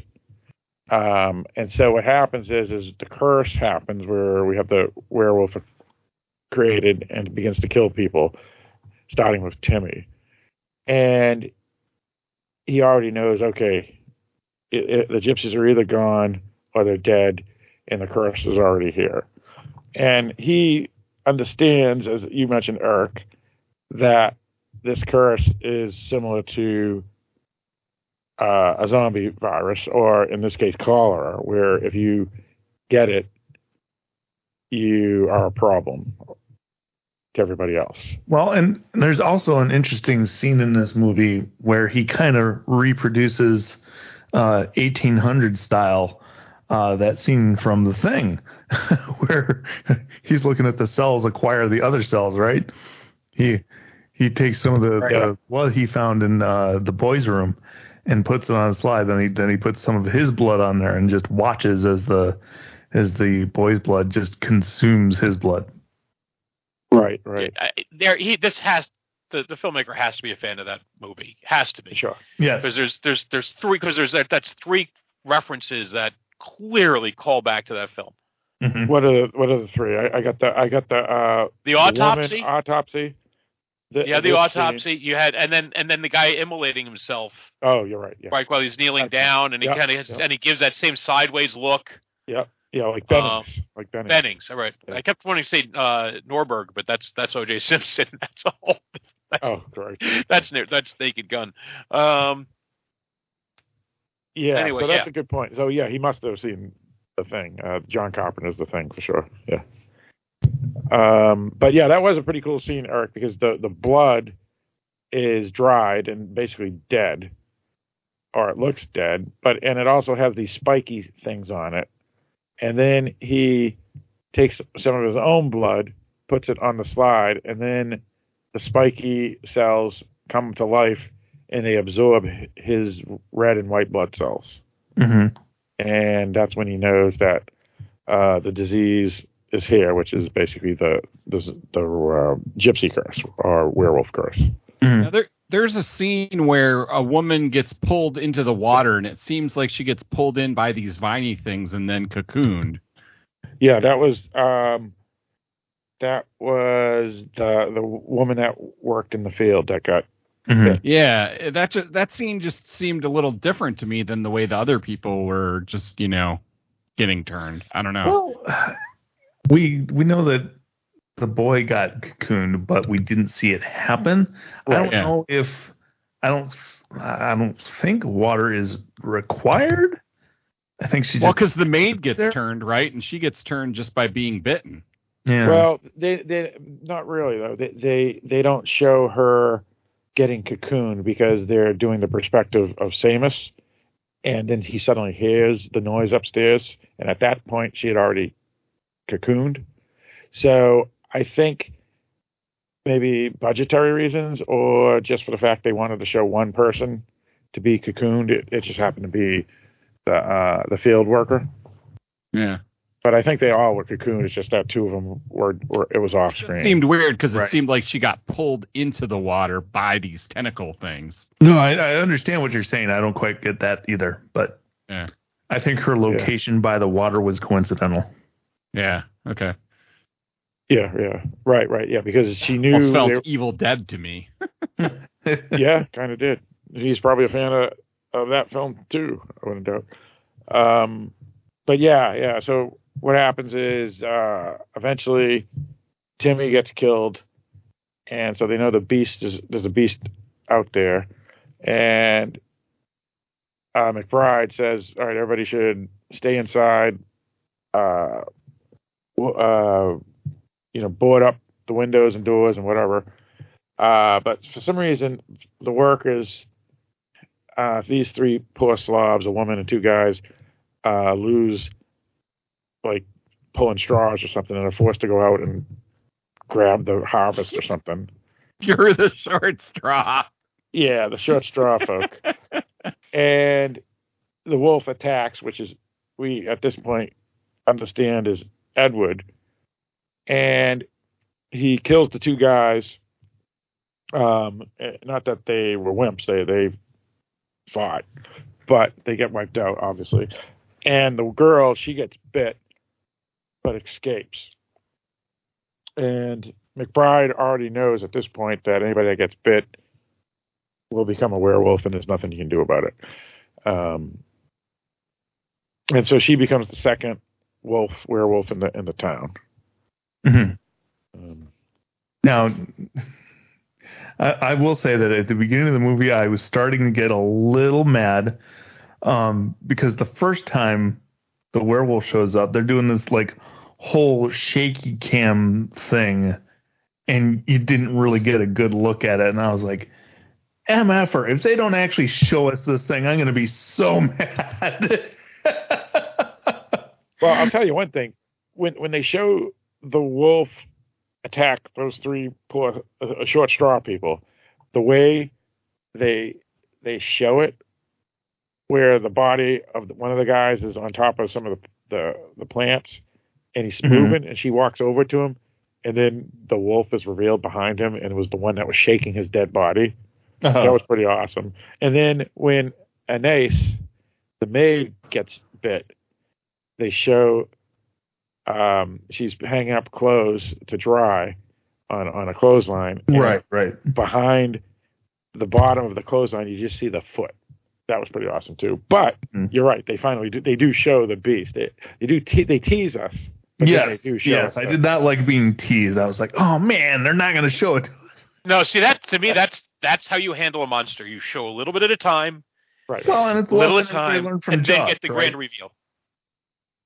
Yeah, it's it's it's the Jaws rule. Right. Right. Right. Right. Right. Except have your me- mechanics working, Right. Right. Right. or don't spend as much money on it. One of the two. Right. Right. yeah. Yeah. So so even even though it was frustrating, I'm sure for you, Eric, it it, it did work pretty well. I thought. No, it worked out in the end. I, I was just I was I You were was worried. for a minute. Yeah, yeah, and that's fair because you know, never know with these lower budget films. Uh, even if it did get a theatrical release, you know, it was a Sundance film, so it, it wasn't uh, uh, paid for by a big production company. you you worry about stuff like that where they're not going to show the creature and it's going to suck or whatever. Mhm. Yeah, we, we've been burned many times in, on this podcast doing films where the, Yeah, that happens. Yeah. Uh, I think he means movies about the Greys that don't I have knew it. I Greys knew in you them. were going to say. Yeah, I, that's what I, I didn't. I didn't want to say. It. I didn't want to say. It. I didn't want to say. What was I don't remember the name of that movie, right? That was the one where they like the guy was in the trailer and Oh, And- and let's Skyman? just let's just move on. I think it was called Uh, Skyman. Yeah, Skyman. uh, Anyway, um, so, so yeah, so there, there, uh, there's a, a new plague that's going along bes- uh, with cholera in the town. Mm-hmm. Um, everybody So- has and- to stay at home. Nobody that, can uh, travel. the maid suck is- living is- back then. the maid is the person that gets bit by the zombie and doesn't say anything, right? Yeah, she Yeah. Because I think she Yeah. know. I mean, she knows that she's in trouble, Yeah. and they'll That probably was what's going to happen to her. right. Well, there wasn't any job security back then, so it's like, That's true too. you know, so I was the kind of thing like, oh, your hand got caught in the machinery. Oh, that sucks for you. You're fired. Well, You well, and Se- and Seamus was that way to her, right? Because when he sees Yeah. her, she she he, she noted he notices that she's not looking good, and she he goes, "You all right?" She goes, "Yeah, yeah, I'm just a little tired." And he goes, "Well, put yourself together, clean up." And he walks out. And so it's like, okay, he's that type of type of. Well, boss. I mean, it all depends. If, By person, you mean an asshole? right? I mean, we don't know. Like, if she had said, "Well, my arm has been torn to shreds," how he would have responded. She said, "I'm okay," but yeah, uh, but Right, yeah, but- but he- based but on he didn't have everything to- else, yeah, it's uh, she's lucky she didn't end up as a scarecrow. But he didn't have to be rude and say, oh, "Put yourself together, clean up." Yeah, He didn't have no, to. no, no. He, He just was- enjoys it. Yeah, he just enjoys it. Right, right, right. He could have said, "Okay, that's good that, that you're doing okay," and, and just walked out. If, that's what a normal person would do, you know. But he's a dick. or, or as Eric No, said, that's what a decent person would do. You know, not a, not a normal is is really hard to define nowadays. But yes, he, he was. Uh, That's a fair point. it is. It is. Yes, a decent person would have done as I mentioned, rather than. Yeah, so that's a better way to put it, uh, Kevin. Well, well said. Um, but yeah, yeah, I felt sorry for her too. Um, anybody that gets bit, it's, it's a terrible thing. Well, yeah, but I didn't feel sorry for her when she didn't tell anybody about it. That's on her. But did she Yeah. know that she was going to turn into a zombie? That's true. I didn't. I don't think she did. Like, I mean, usually people hide it because they're like, "Oh fuck, I'm going to turn into a zombie, and I don't want them killing me." She just, Right, I she think just it was like, "Oh, I'm going to." She, I don't want to get in I guess- trouble. I guess I think it's. she I think it's job. Cons- I think it's what you said, Mike, which is job security. And she was worried that they would just fire her. Like, well, you're you're lame. Get out of here. We could just bring in Sally from down the road. Like a horse. She broke her leg, so let's put her down. yeah, exactly. Yeah, it's it's it's just a town, folk. It's it's not like she's important. You know. I mean, we Uh, had two horses running away from the barn on fire, and no one really seemed to care either. That that I- shocked me. I did not see that coming. Yeah, I did. I didn't see that coming either, and I'm sitting there thinking to myself, "Oh, I really hope that's CGI." Yes, Well, it was. Do you think they really set the? Did you sit through the credits to see if they got that little message from the Humane Society? Well, I'm Just- sure. I, I I mean I know it had to be CGI. I know it had to be fake, but it just looks so real, and I, I'm like, ow, that that just oh. The, the, the effects were pretty solid. The effects were pretty solid in this film. No doubt The about it. effects were definitely uh, well done. Um, so so yeah, yeah. I, I mean, I, I could understand why someone of her status didn't say anything to anybody. But again, we don't know enough to whether. I mean, first of all, she knows that her boss is a gypsy killer, Yeah. and and, and she's only one step above gypsies in his eyes. And So- she knows they're hunting the beasts, and she just got bit. So Yeah, yeah, that's true. That's true. Yeah, yeah. But what are you gonna do? Um, hey, plus, hey, Eric, you can't feel you, you have to feel sorry for her because she was the one that bit that scumbag and made him have to burn himself. So that's a good thing. Um, let's see. Uh, what else do we want to discuss? Um, you know, the- I want to discuss um, the the wrap up with the with the the, the wraparound. Um, okay, yeah, yeah. Go ahead. Because at the end we get the scene where, uh, God damn it, what's the kid's name? Edward. Is it Edward? Edward. Eddie, shows like, up- like Eddie Munster, and who is also, I want to point out, a werewolf. and his mom, who's an idiot, um, opens the door and lets him into Oh, the yeah. church, right? Oh yeah. Well, she hears him calling her name, Uh huh. so I, I can kind of understand as a you know if you if you're a despondent mom whose child has been lost, Yeah. and all yeah. the menfolk are talking about werewolves. That But maybe you're you just like, oh, door it's my, you it's see the werewolf standing there. You slam the door shut. right. Well, and also another problem with her with her is that even after she lets him in and he starts wiping out everybody, she still tries to protect him.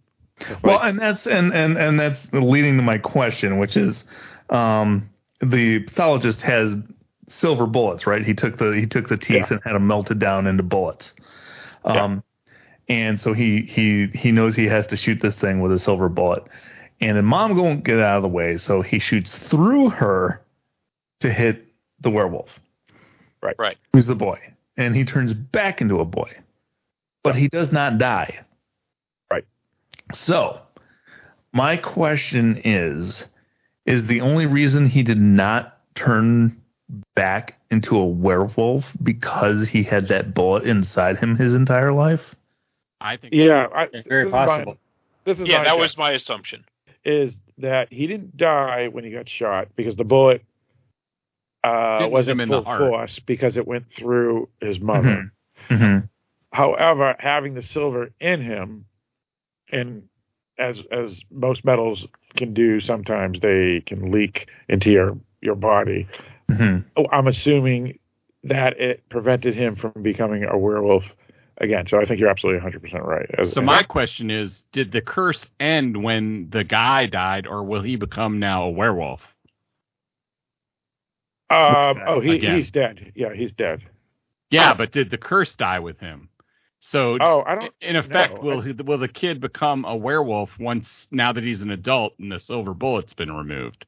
Oh no, but he died. He died. He died before it didn't matter. Yeah, I, I oh, he did die right at the Yeah, end there. yeah, Yeah, when- I think what okay. happened, Barrett, is He that died the, as a bullets, the, the German bullets yeah, killed uh, him. caused enough damage to kill him, uh, and he he was already on the way out by the time the bullet, the silver bullet got removed. Okay, Exactly. I didn't get that, so I was that's what I was. My big question was. Well, and, Yeah. and I wasn't hundred percent sure, which is why I wanted to talk about it. Yeah, yeah. was- So so He bad for all those people. He's going to turn back into a werewolf and kill. Well, I was everybody. almost expecting that at the end of the movie. I was like, "Oh my god, is he going to turn back into a werewolf now?" Because that would be awesome. it would have been. yeah. Well, I, but I the reason I don't think they went that route and they had him die as a war hero was because he. I think the film didn't want to be that cruel. In other words, it was Yeah. he was a, an innocent victim as well. It was his father who was the person that. Oh, but can you imagine all the soldiers getting turned into werewolves? Oh, Oh, that would have been cool. be Oh, that would have been awesome. Then A- a you'd get bunch the of- Nazi werewolves. No, there you go. oh my God, you would. We, we, yeah, bring Rob Zombie in to, to do the film. That's awesome. Um, so yeah, yeah. So the four bullets, silver bullets that he had made from the silver teeth, meaning the pathologist McBride, Mhm. um, are now returned back to him at his deathbed. Mhm. So Weren't they on the mantle? yeah, exactly. The, the bullets, yeah, it's in front of him with the with the two with the brother and sister, hmm Right. Yeah, and like because he- including all all all all four bullets that uh, that he used, that he had. that's right. That, that he had, yeah, exactly. Yeah, so he's a um, Big ass bullets. yes, yes, they were. yeah, they, they were like a, a big caliber. There's no doubt about it. One of the one of the moments in the movie that actually took me back, just because I hadn't been thinking about it, is when he sets up the the deadfall. Oh Uh, yeah. No, that was awesome. Trap It the was. Uh, Yeah. And he he shoots it and and deflects it into the pit, and then he has to reload his gun. And I was like, oh, oh my god, yeah, they had to do that back then. No, no, they didn't. If he was in America, he would have had a fucking Winchester. That's right. Mike is right. Mike is right. Yeah, Now he is, he is. Now, the other thing though is that they didn't actually have to aim with those guns because they were so fucking long that you just had to touch your opponent with them and fire the gun. That was a long ass rifle. Yeah. You're right. Oh my god. It was like, yeah, it's just so awkward. I can't imagine aiming with those. Those rifles were were usually what you would call higher caliber, I mean bigger bullet. And yeah, because I mean it's one of those. I mean I've I've I've shot one of those before. I some uh, oh yeah, it was in New Mexico. This guy had him at a range, but you know it, it's just like you shoot, you take the you take the you take whatever it is, you know, you put the, the, the, the powder in there, you tap it down, you put the bullet in there, you tap it down, or actually you had something else in there and you tapped it down. And then um, I was looking, I was trying to look at the, the guns that they had. They they weren't percussion. I think they were. I can't remember if they were percussion caps or they were still flintlocks. But um, yeah, I think they were flintlocks, and so you still had to have a little bit of the powder on the actual thing that the the hammer comes down and hits for that thing to go off, and you know that takes a while. Uh, but the thing is, is that those bullets were pretty big. No, but he's lucky. he got I a didn't think that thing was head getting because- up anyway. After Yeah. it got into the spikes, its head was. Yeah, on if the he hadn't spikes. disabled that werewolf, uh, he would have been kind of screwed because it took him a while to reload that gun. Yeah. Yeah, yeah. There, there, there's that's one thing about this this film is that obviously you know Mike you brought up the the autopsy scene and and that scene was fantastic, but this film had a lot of really memorable scenes from the the gypsy massacre to the immolation to the the spike pit um the World War One doctor stuff. yeah the whole that whole stuff um By the way, that that scene was um Kevin, I'm sure you remember uh Jerry who lived next door to me. Oh yeah. Yeah, that was uh Yep. Jerry and I spent I, I can't even tell you how many hours uh playing war in in his backyard. Uh and, Oh, and, yes. and that was the scene that happened repeatedly over and over and over and over again. It's oh, I've been shot. Oh no, now I have to have operate to get the bullet out. that is totally what we did over and over again. Uh, well, at least he didn't try sawing your leg off, so that's good. yes, yes. Indeed Of course, I don't think I would have wanted to give him any ideas, but there, there you go. Mm-hmm. Right, right. Yeah, and, and then um, the whole scene uh, with the the short straw folk. That scene was awesome too. oh yeah. Yeah, yeah. There, there was there was a lot of great scenes in this film. This, There really That were, is a yeah. good movie. This is solid. oh yeah, it's fantastic. Yeah, this is this is definitely a contender for film of the year for me, and it's just and I appreciate it probably more on rewatch. I really liked it in the theater. Uh, I think I like it more now um, because part of it is that I never know. As I've mentioned many times on the podcast, I do just like watching movies in the theater, and so I might enjoy something in the theater that just isn't that good, but it just works because it's the setting and you're on a big screen and it's easier for me to focus on it, and because I don't have as many distractions in the theater as I do at home, Great point. and um, I and wish so I it's easier for me to immerse theater. myself. What's that? I wish I could have seen this in a theater. Me too. So, um, yeah, and and it just adds something. But you know, watching it at home on my tiny little 72 inch screen, you know, it just it still it still works. Uh, it still holds up, and and it holds up on a rewatch when you when you pretty much know everything that's coming. Um, you know, does it does it still stand? And it still does. And um, you know, sometimes when we're doing like the end of the year lists, it's you know, I watched the movie, I watched it once.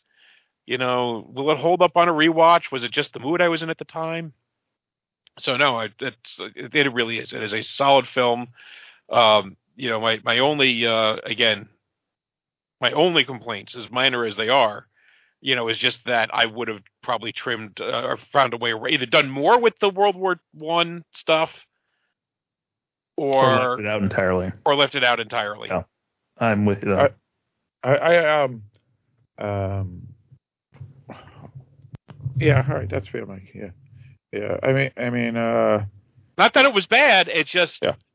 I don't see the point of it. Well, it kind of gave you an idea of what happened to the son that got. I, I don't know. It's. I mean, I understand. I understand your objection. Uh, your objection about it. I just. It just kind of makes you wonder what would it what hey maybe because I mean how would you have ended it instead? Okay, the mother dies, the son barely li- you know the son lives, And this, so the mother sacrifices herself for the son. Right. The bullet is lodged in the kid, and so that keeps him from becoming a werewolf. And he lives happily ever after, going off with uh, McBride, Charlotte. Like with the with Oh, the yeah. very very French McBride. Um, and uh, uh, but um, that's probably how I would have handled that if I was ending the story there, or I would have done as uh, as I don't care how cheesy as it is, done the pull the bullet out and then he becomes a werewolf there on the in the uh, in the operating theater out on the battlefield. Um, that might have been the that and and make something this. Like at, by that, that point in the film, like, oh wait, we got to go over to the World War One thing. He's had you know, just removed the bullet. The bullet cured the curse. He's cursed again. He's cursed again. Well- and what's going to happen? And nothing happens. Well, that that's intentional again because, like I said, it it, it didn't want to be um, a nasty ending, and it also, even if it is a, a midnight movie or a B movie or or a monster movie, the it was the the director was most certainly trying to make this be more of a quote unquote Art real horror. film, a real film. So Elevated horror. yeah, yeah, fair enough if you want to use that term. So I don't I don't think he wanted to. I only Uh, use it in a mocking. Yeah, I, I know. you- I know you did. I know you did. Um, but yeah, yeah, there was something else I wanted to bring up too, but uh, that was related to some of that stuff, but I, I forgot unfortunately. Um, but Well, let's talk about what we've been watching. Maybe you'll remember. yeah, yeah, yeah, that's fine. That's fine. So we, we can move on, um, and we'll give our final wrap up on on this film in a little bit. But uh, we can talk about some news or what we've been watching. Uh, so let, let's start with you, uh, Eric. Uh, well, let's see. um, Dan and I have a history of watching disaster movies together. Um, so we last weekend watched the latest one, uh, Moonfall. Oh boy. Um, this is a big dumb movie. It's bad. it's yeah, it's it's it's not a good movie. Um, but it provides you with a certain something. Uh, if you like big dumb movies, like if you're into uh, say the day after tomorrow or maybe 2012, uh, where none of it makes any sense, but there's stuff crashing and and being destroyed the whole time, then maybe Moonfall's for you. Um, as long as you just like don't look for any logic or region or or basis in reality. are you are you trying to tell me that there was no good reason to have a a heroic Chinese maid babysitter or whatever she was? so Moonfall's a not Moonfall's not a good movie.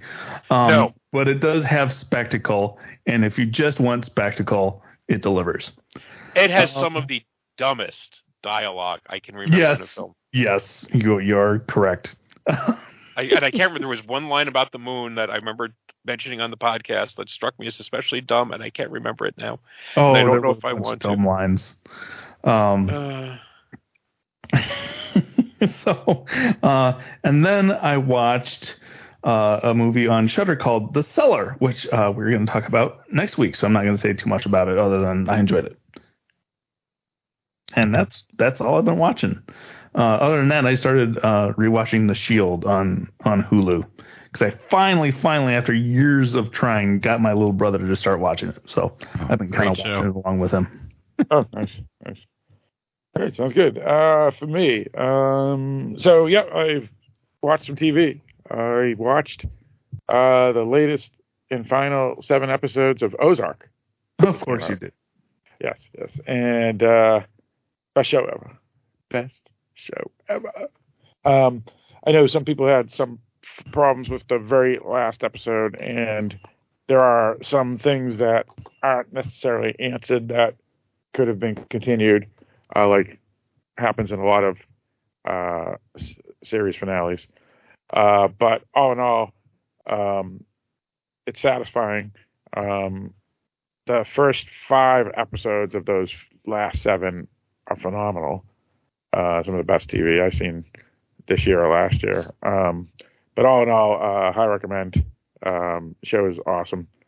Um, and uh, yeah, best show ever. Um, and then um, I went to uh, Manhattan, Queens, Bronx, not Bronx. I'm sorry, Queens and Brooklyn, Brooklyn. And uh, so I went to for uh, a trip, and I saw Lola Kirke in concert. Lola Kirke is an actress that um, is in a movie called AWOL that was uh, done as a Halloween Boutique Psychotronic review episode. Uh, she also was the lead in a film that's co-starred uh, Zoe Kravitz uh, called Gemini from about two or three years ago. Um, and uh, she's also a musician and also the daughter of uh, the drummer of Bad Company. And her two of her sisters also act. Um, so I wanted to go see her because uh, I was a big fan of that that movie, uh, AWOL, and also Gemini. And uh, the concert was awesome. She was great. I got to meet her, and she signed uh, my DVDs. And um, I was probably the only person there. Let me rephrase that. I was I was one of the only people there that were there specifically to see her, versus people who went to just see live music or were there, you know, to go on a date or something, something to do.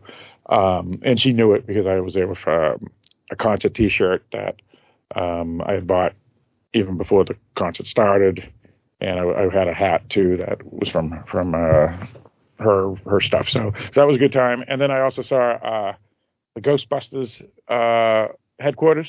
So I was there in Manhattan.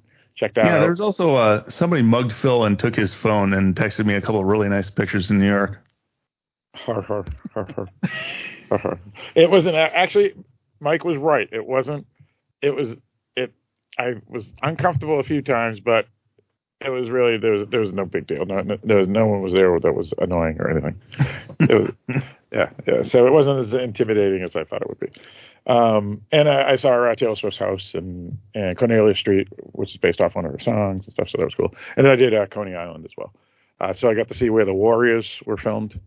Uh, and there was a bunch of Warriors, clink, clink, clink, clink, come out and play. yeah. So that was a good time. It was a good. Um, and that's pretty much all I got. So uh, we can move on to you, Mike. Uh, yeah, I went to see uh, Hatched in theaters. Oh, I want to see that. Yeah. Yeah, I, I would definitely I recommend it. It is a um it, it is Damn it, my probably local a film theaters that are fall, letting me down. They're not showing any limited release this year. it is probably one of those films that falls under the category of elevated horror. It is not a uh, it's got some creepy ass moments in it. It is not a you know like a, a fun film like in in that it's not like a gore fest or slasher thing or it is another creature feature. It's about a girl. It's uh it's uh, uh set in Finland, so it's got a bunch of Swedes in it. And um well they're all Swedes. And uh it's a girl who basically finds an egg in the woods, brings it home, the egg grows and hatches into a creature uh that she kind of takes care of and causes trouble in her life. And uh the there and there's a whole metaphor as to what's kind of feeding the creature, shall we say, and uh, what what's what's causing it to to appear. And uh, I, I just I really really liked the the film. Uh, I thought it was smart. I thought it was well done. It is not very exploitationy. Um, so I, I would recommend it. Uh, whether you can catch it on video or you can catch it in theaters. All right. Anything else? Uh, I think that was it. I can't remember watching anything else of note. Uh, oh well. Oh wait a minute. I just watched uh, the last episode of um, of Moon Knight, which I liked, and it does end in a giant kaiju battle. So hey, points for that. All right. Sounds good. Um.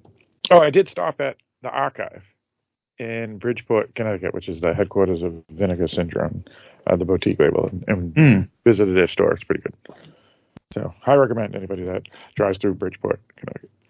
Um, all right, let's go with you, Barrett. What do you got? Um, I watched the finale for Moon Knight as well, and I really enjoyed it. And yeah, the kaiju battle was pretty good.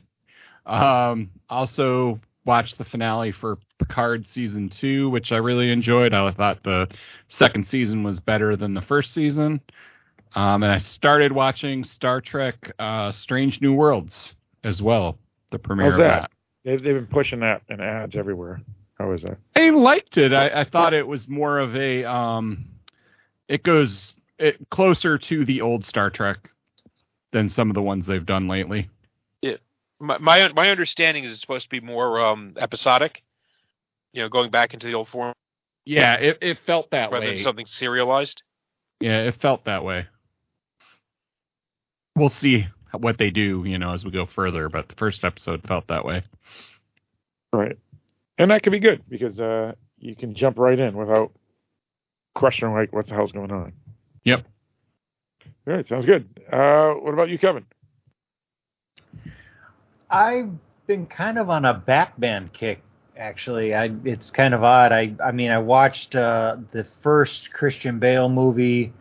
I watched a couple. I'm on on HBO Max. They have quite a few Warner Brothers animated um, animated shows, like like short move, like hour movies or like hour 15 minute movies and I've been watching uh, watching a few of them as well. Uh, I've also been watching Peaky Blinders, like I mentioned earlier. Uh, I kind of thumbed through uh, Shudder to see if there was anything interesting there, and yes and no. That's about the extent of it. Oh, I also watched the new Batman, and it. Uh, okay. Wasn't too happy with it really.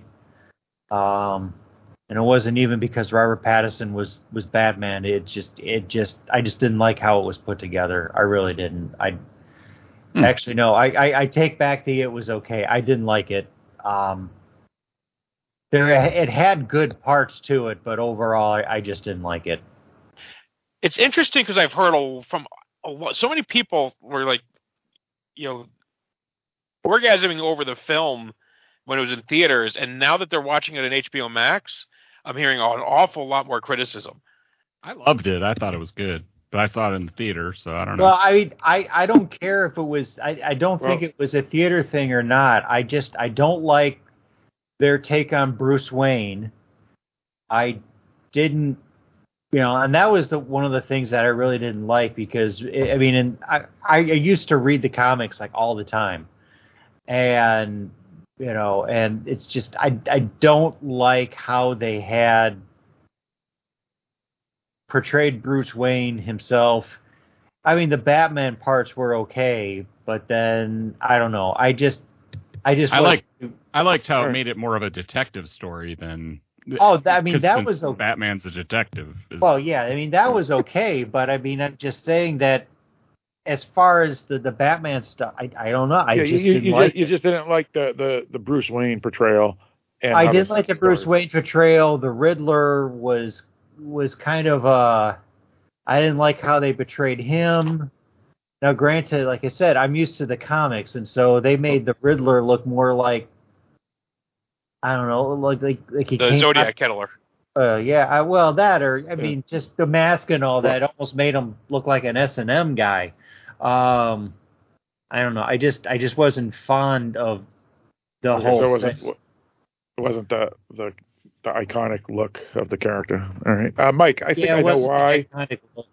I think I know why. Um, the people who went to the theaters and probably enjoyed it more than the people from home, and and it's probably because the people that went to the theaters wanted to see Batman because they're big fans of Batman, and they were uh, not uh, let me rephrase, not pleasantly surprised, but just thought it was a great film.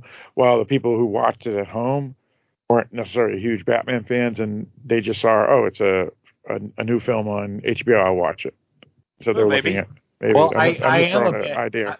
I am a Batman fan, and I didn't like it. Fair enough. All right, That's the point. And so, I mean, I watched Any- a couple other Batman ones, but yeah. gotcha. All right, sounds good. So uh, we can give up our final thoughts on this film, but before we do, uh, Eric, you, me, and Mike do another side podcast. Wow. Uh, she switched up on me this week. Uh, yeah, we do another podcast called Cinema a la carte where we talk about movies that don't really fit under the Dark Discussions umbrella. although sometimes they're kind of close. But we talk about movies outside of the normal scope of dark discussions, uh, like we talked about Inside Out. Uh, we talked about Hostiles. We talked about Starlet. Um, so yeah, if you want to hear us talk about uh, different kinds of movies, you can head over to Cinema a la carte, uh, which we do, uh, let's say, sporadically. Indeed, indeed. We'll, we'll, we'll be recording the next one within the next two to four weeks, depending on uh, timing, and we coordinate a date. So that'll be uh, exciting. Um, Uh, I'm, I'm sorry, Archer. If he asked me to talk about a Scansky, I'm fucked. no, no, no, Mike, Mike. No, we're, we're going to get to that. But Mike, uh, me, you, Barrett, and Sean Fox do another podcast right now. Uh, yeah, that is uh, Cortana's Communiques, which is uh, about the new Paramount Plus series um, based on the Halo video game called Halo. Uh, and it's we just finished uh, talking about episode number six, right? Or six Uh, yeah. episodes in, Yeah, That's right. yeah. and it's a nine issue, nine issue, nine episode series uh, so far. Uh, I think they're they're doing season two, uh, however long that's going to end up being. So we're two thirds of the way through. Uh, yeah, it's already been greenlit. Yep. yeah, I've I've liked the show. Uh, it's got some good momentum to it. It's a little different from the game. It seems to be more of a, at least up to the first six episodes, leading into where we get to in the first game. Even though they've already established it's their own mythology, so if you expect to tune in and be like you know immediately be on the uh, the the Halo world and fighting the uh, the Covenant right away, you might be a little disappointed. But I, we enjoy it. We're having fun with it. Um, and uh, an episode they drop every Thursday. The episodes, and then we do the review either on Sunday or Monday, depending on um, what our schedule is. So please listen to that. We were at one point the number one uh, Halo podcast on Stitcher. Indeed. All right, sounds good. And uh, Barrett, uh, as I mentioned, uh, we there was a, a film called AWOL that Lola Kirke starred in that uh, was done as an episode. By the way, she, I hugged her. That was awesome. Uh, or she hugged me, I should say. That was awesome. But Restraining order number two. Uh, well, no, she she hugged me. She hugged me. But um, and I wasn't going to prevent that from happening, of course. But uh, we did an episode on that movie. And what is that podcast called? Halloween Boutique Psychotronic reviews, and we do lots of different things. Uh, that was part of our yearly June um, LGBTQ month. Um, we reviewed that movie during that. Uh, that's coming up again pretty soon, uh, so we'll be doing that again. And we're doing other various things as well. We do pretty much all sorts of genre stuff and things that don't hit um, dark discussions. So keep an eye out. Indeed. And uh, Eric, you do another podcast with your buddy Dan. I do. It's a general interest podcast called the Askancity Podcast. That's spelled A S K A N C I T Y. You can find it wherever you got this one. All right, and we can get into our final thoughts on this film here called The Cursed. And uh, let's start with you, Mike. Yeah, really, really solid film. Uh, another solid entry in the werewolf genre, which um, sort of like alligator films, either tend to be very, very good or very, very bad.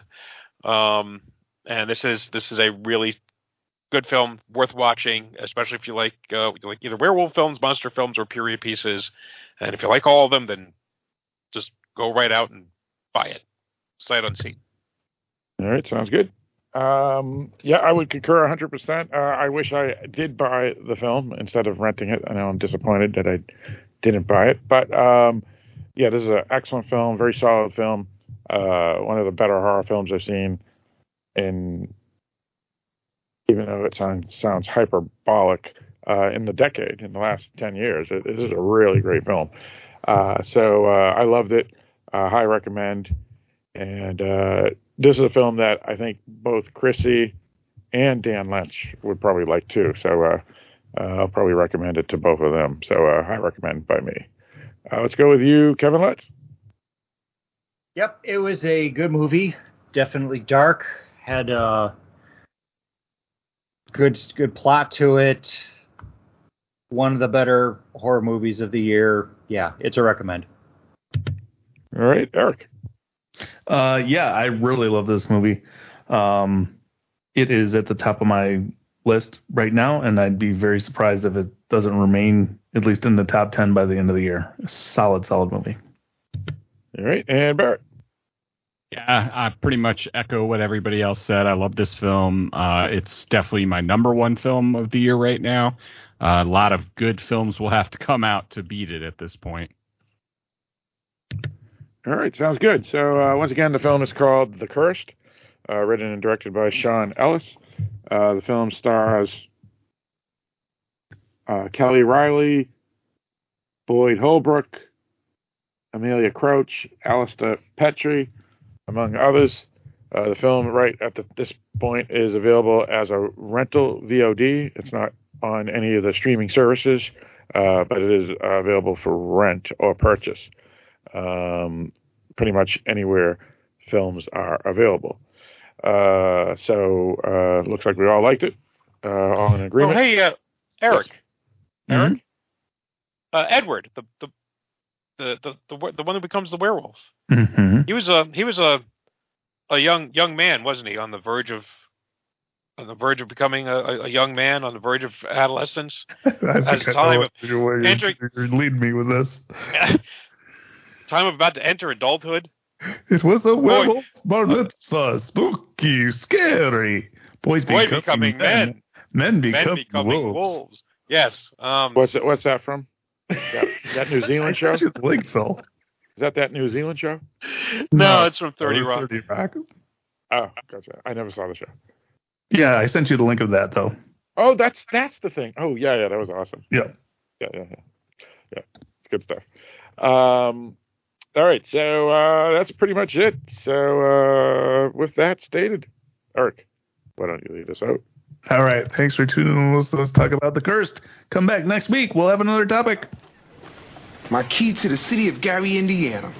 Mm, look at this. And my gold record from that novelty party song. Oh man, Trey, look up at the sky. It's a full moon on the Sabbath. This is scary. Break it down. I was working late on my Haftorah when I heard a knock on my bedroom door. I opened it up, and to my surprise, there was a werewolf standing there with glowing gold eyes. He says, Tomorrow, my son, you will be a man. But tonight's the time to join the Wolfen clan. Clan. Tomorrow, you will stand at the bimah and pray. But tonight, let's gaze at the moon and bathe.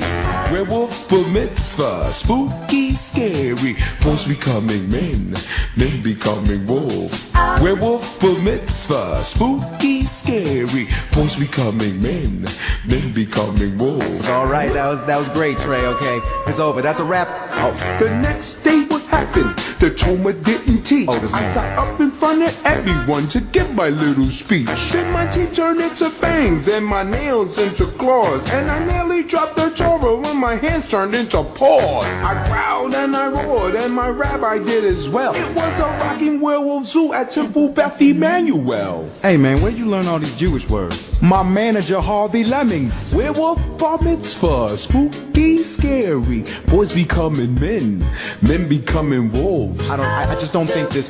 The idea of the song can sustain itself for that long. It doesn't. It seems a little sweaty now. So This whole premise is sweaty. We had a reception at the Larchmont Country Club. They served a real nice brisket and an eight foot party sub. I danced with my cousins. I got money from my folks. We had a lot of fun making circumcision jokes. Uh Then I remembered the premise of my song. I was at a nice reception, but the werewolf part was gone. So we pulled ourselves together and we're wolfmen again. Just in time for monster fight to begin. All the country club employees were brain sucking packed. Who had all turned into zombies and were on the attack. So we fought them and some Draculas and Frankensteins too. Cause you gotta love bar mitzvah even if you're not an artist. There's no such thing Werewolf bar mitzvah, spooky, scary. No Boys becoming men, men becoming wolves. Werewolf bar mitzvah, kooky, hairy. Boys becoming men, men becoming wolves. I don't want this. I don't like this. This is scary. Turning into werewolves and stuff. You know? I don't know, Trey. I'm not feeling it. This ain't no dick in the box. Mazel tov.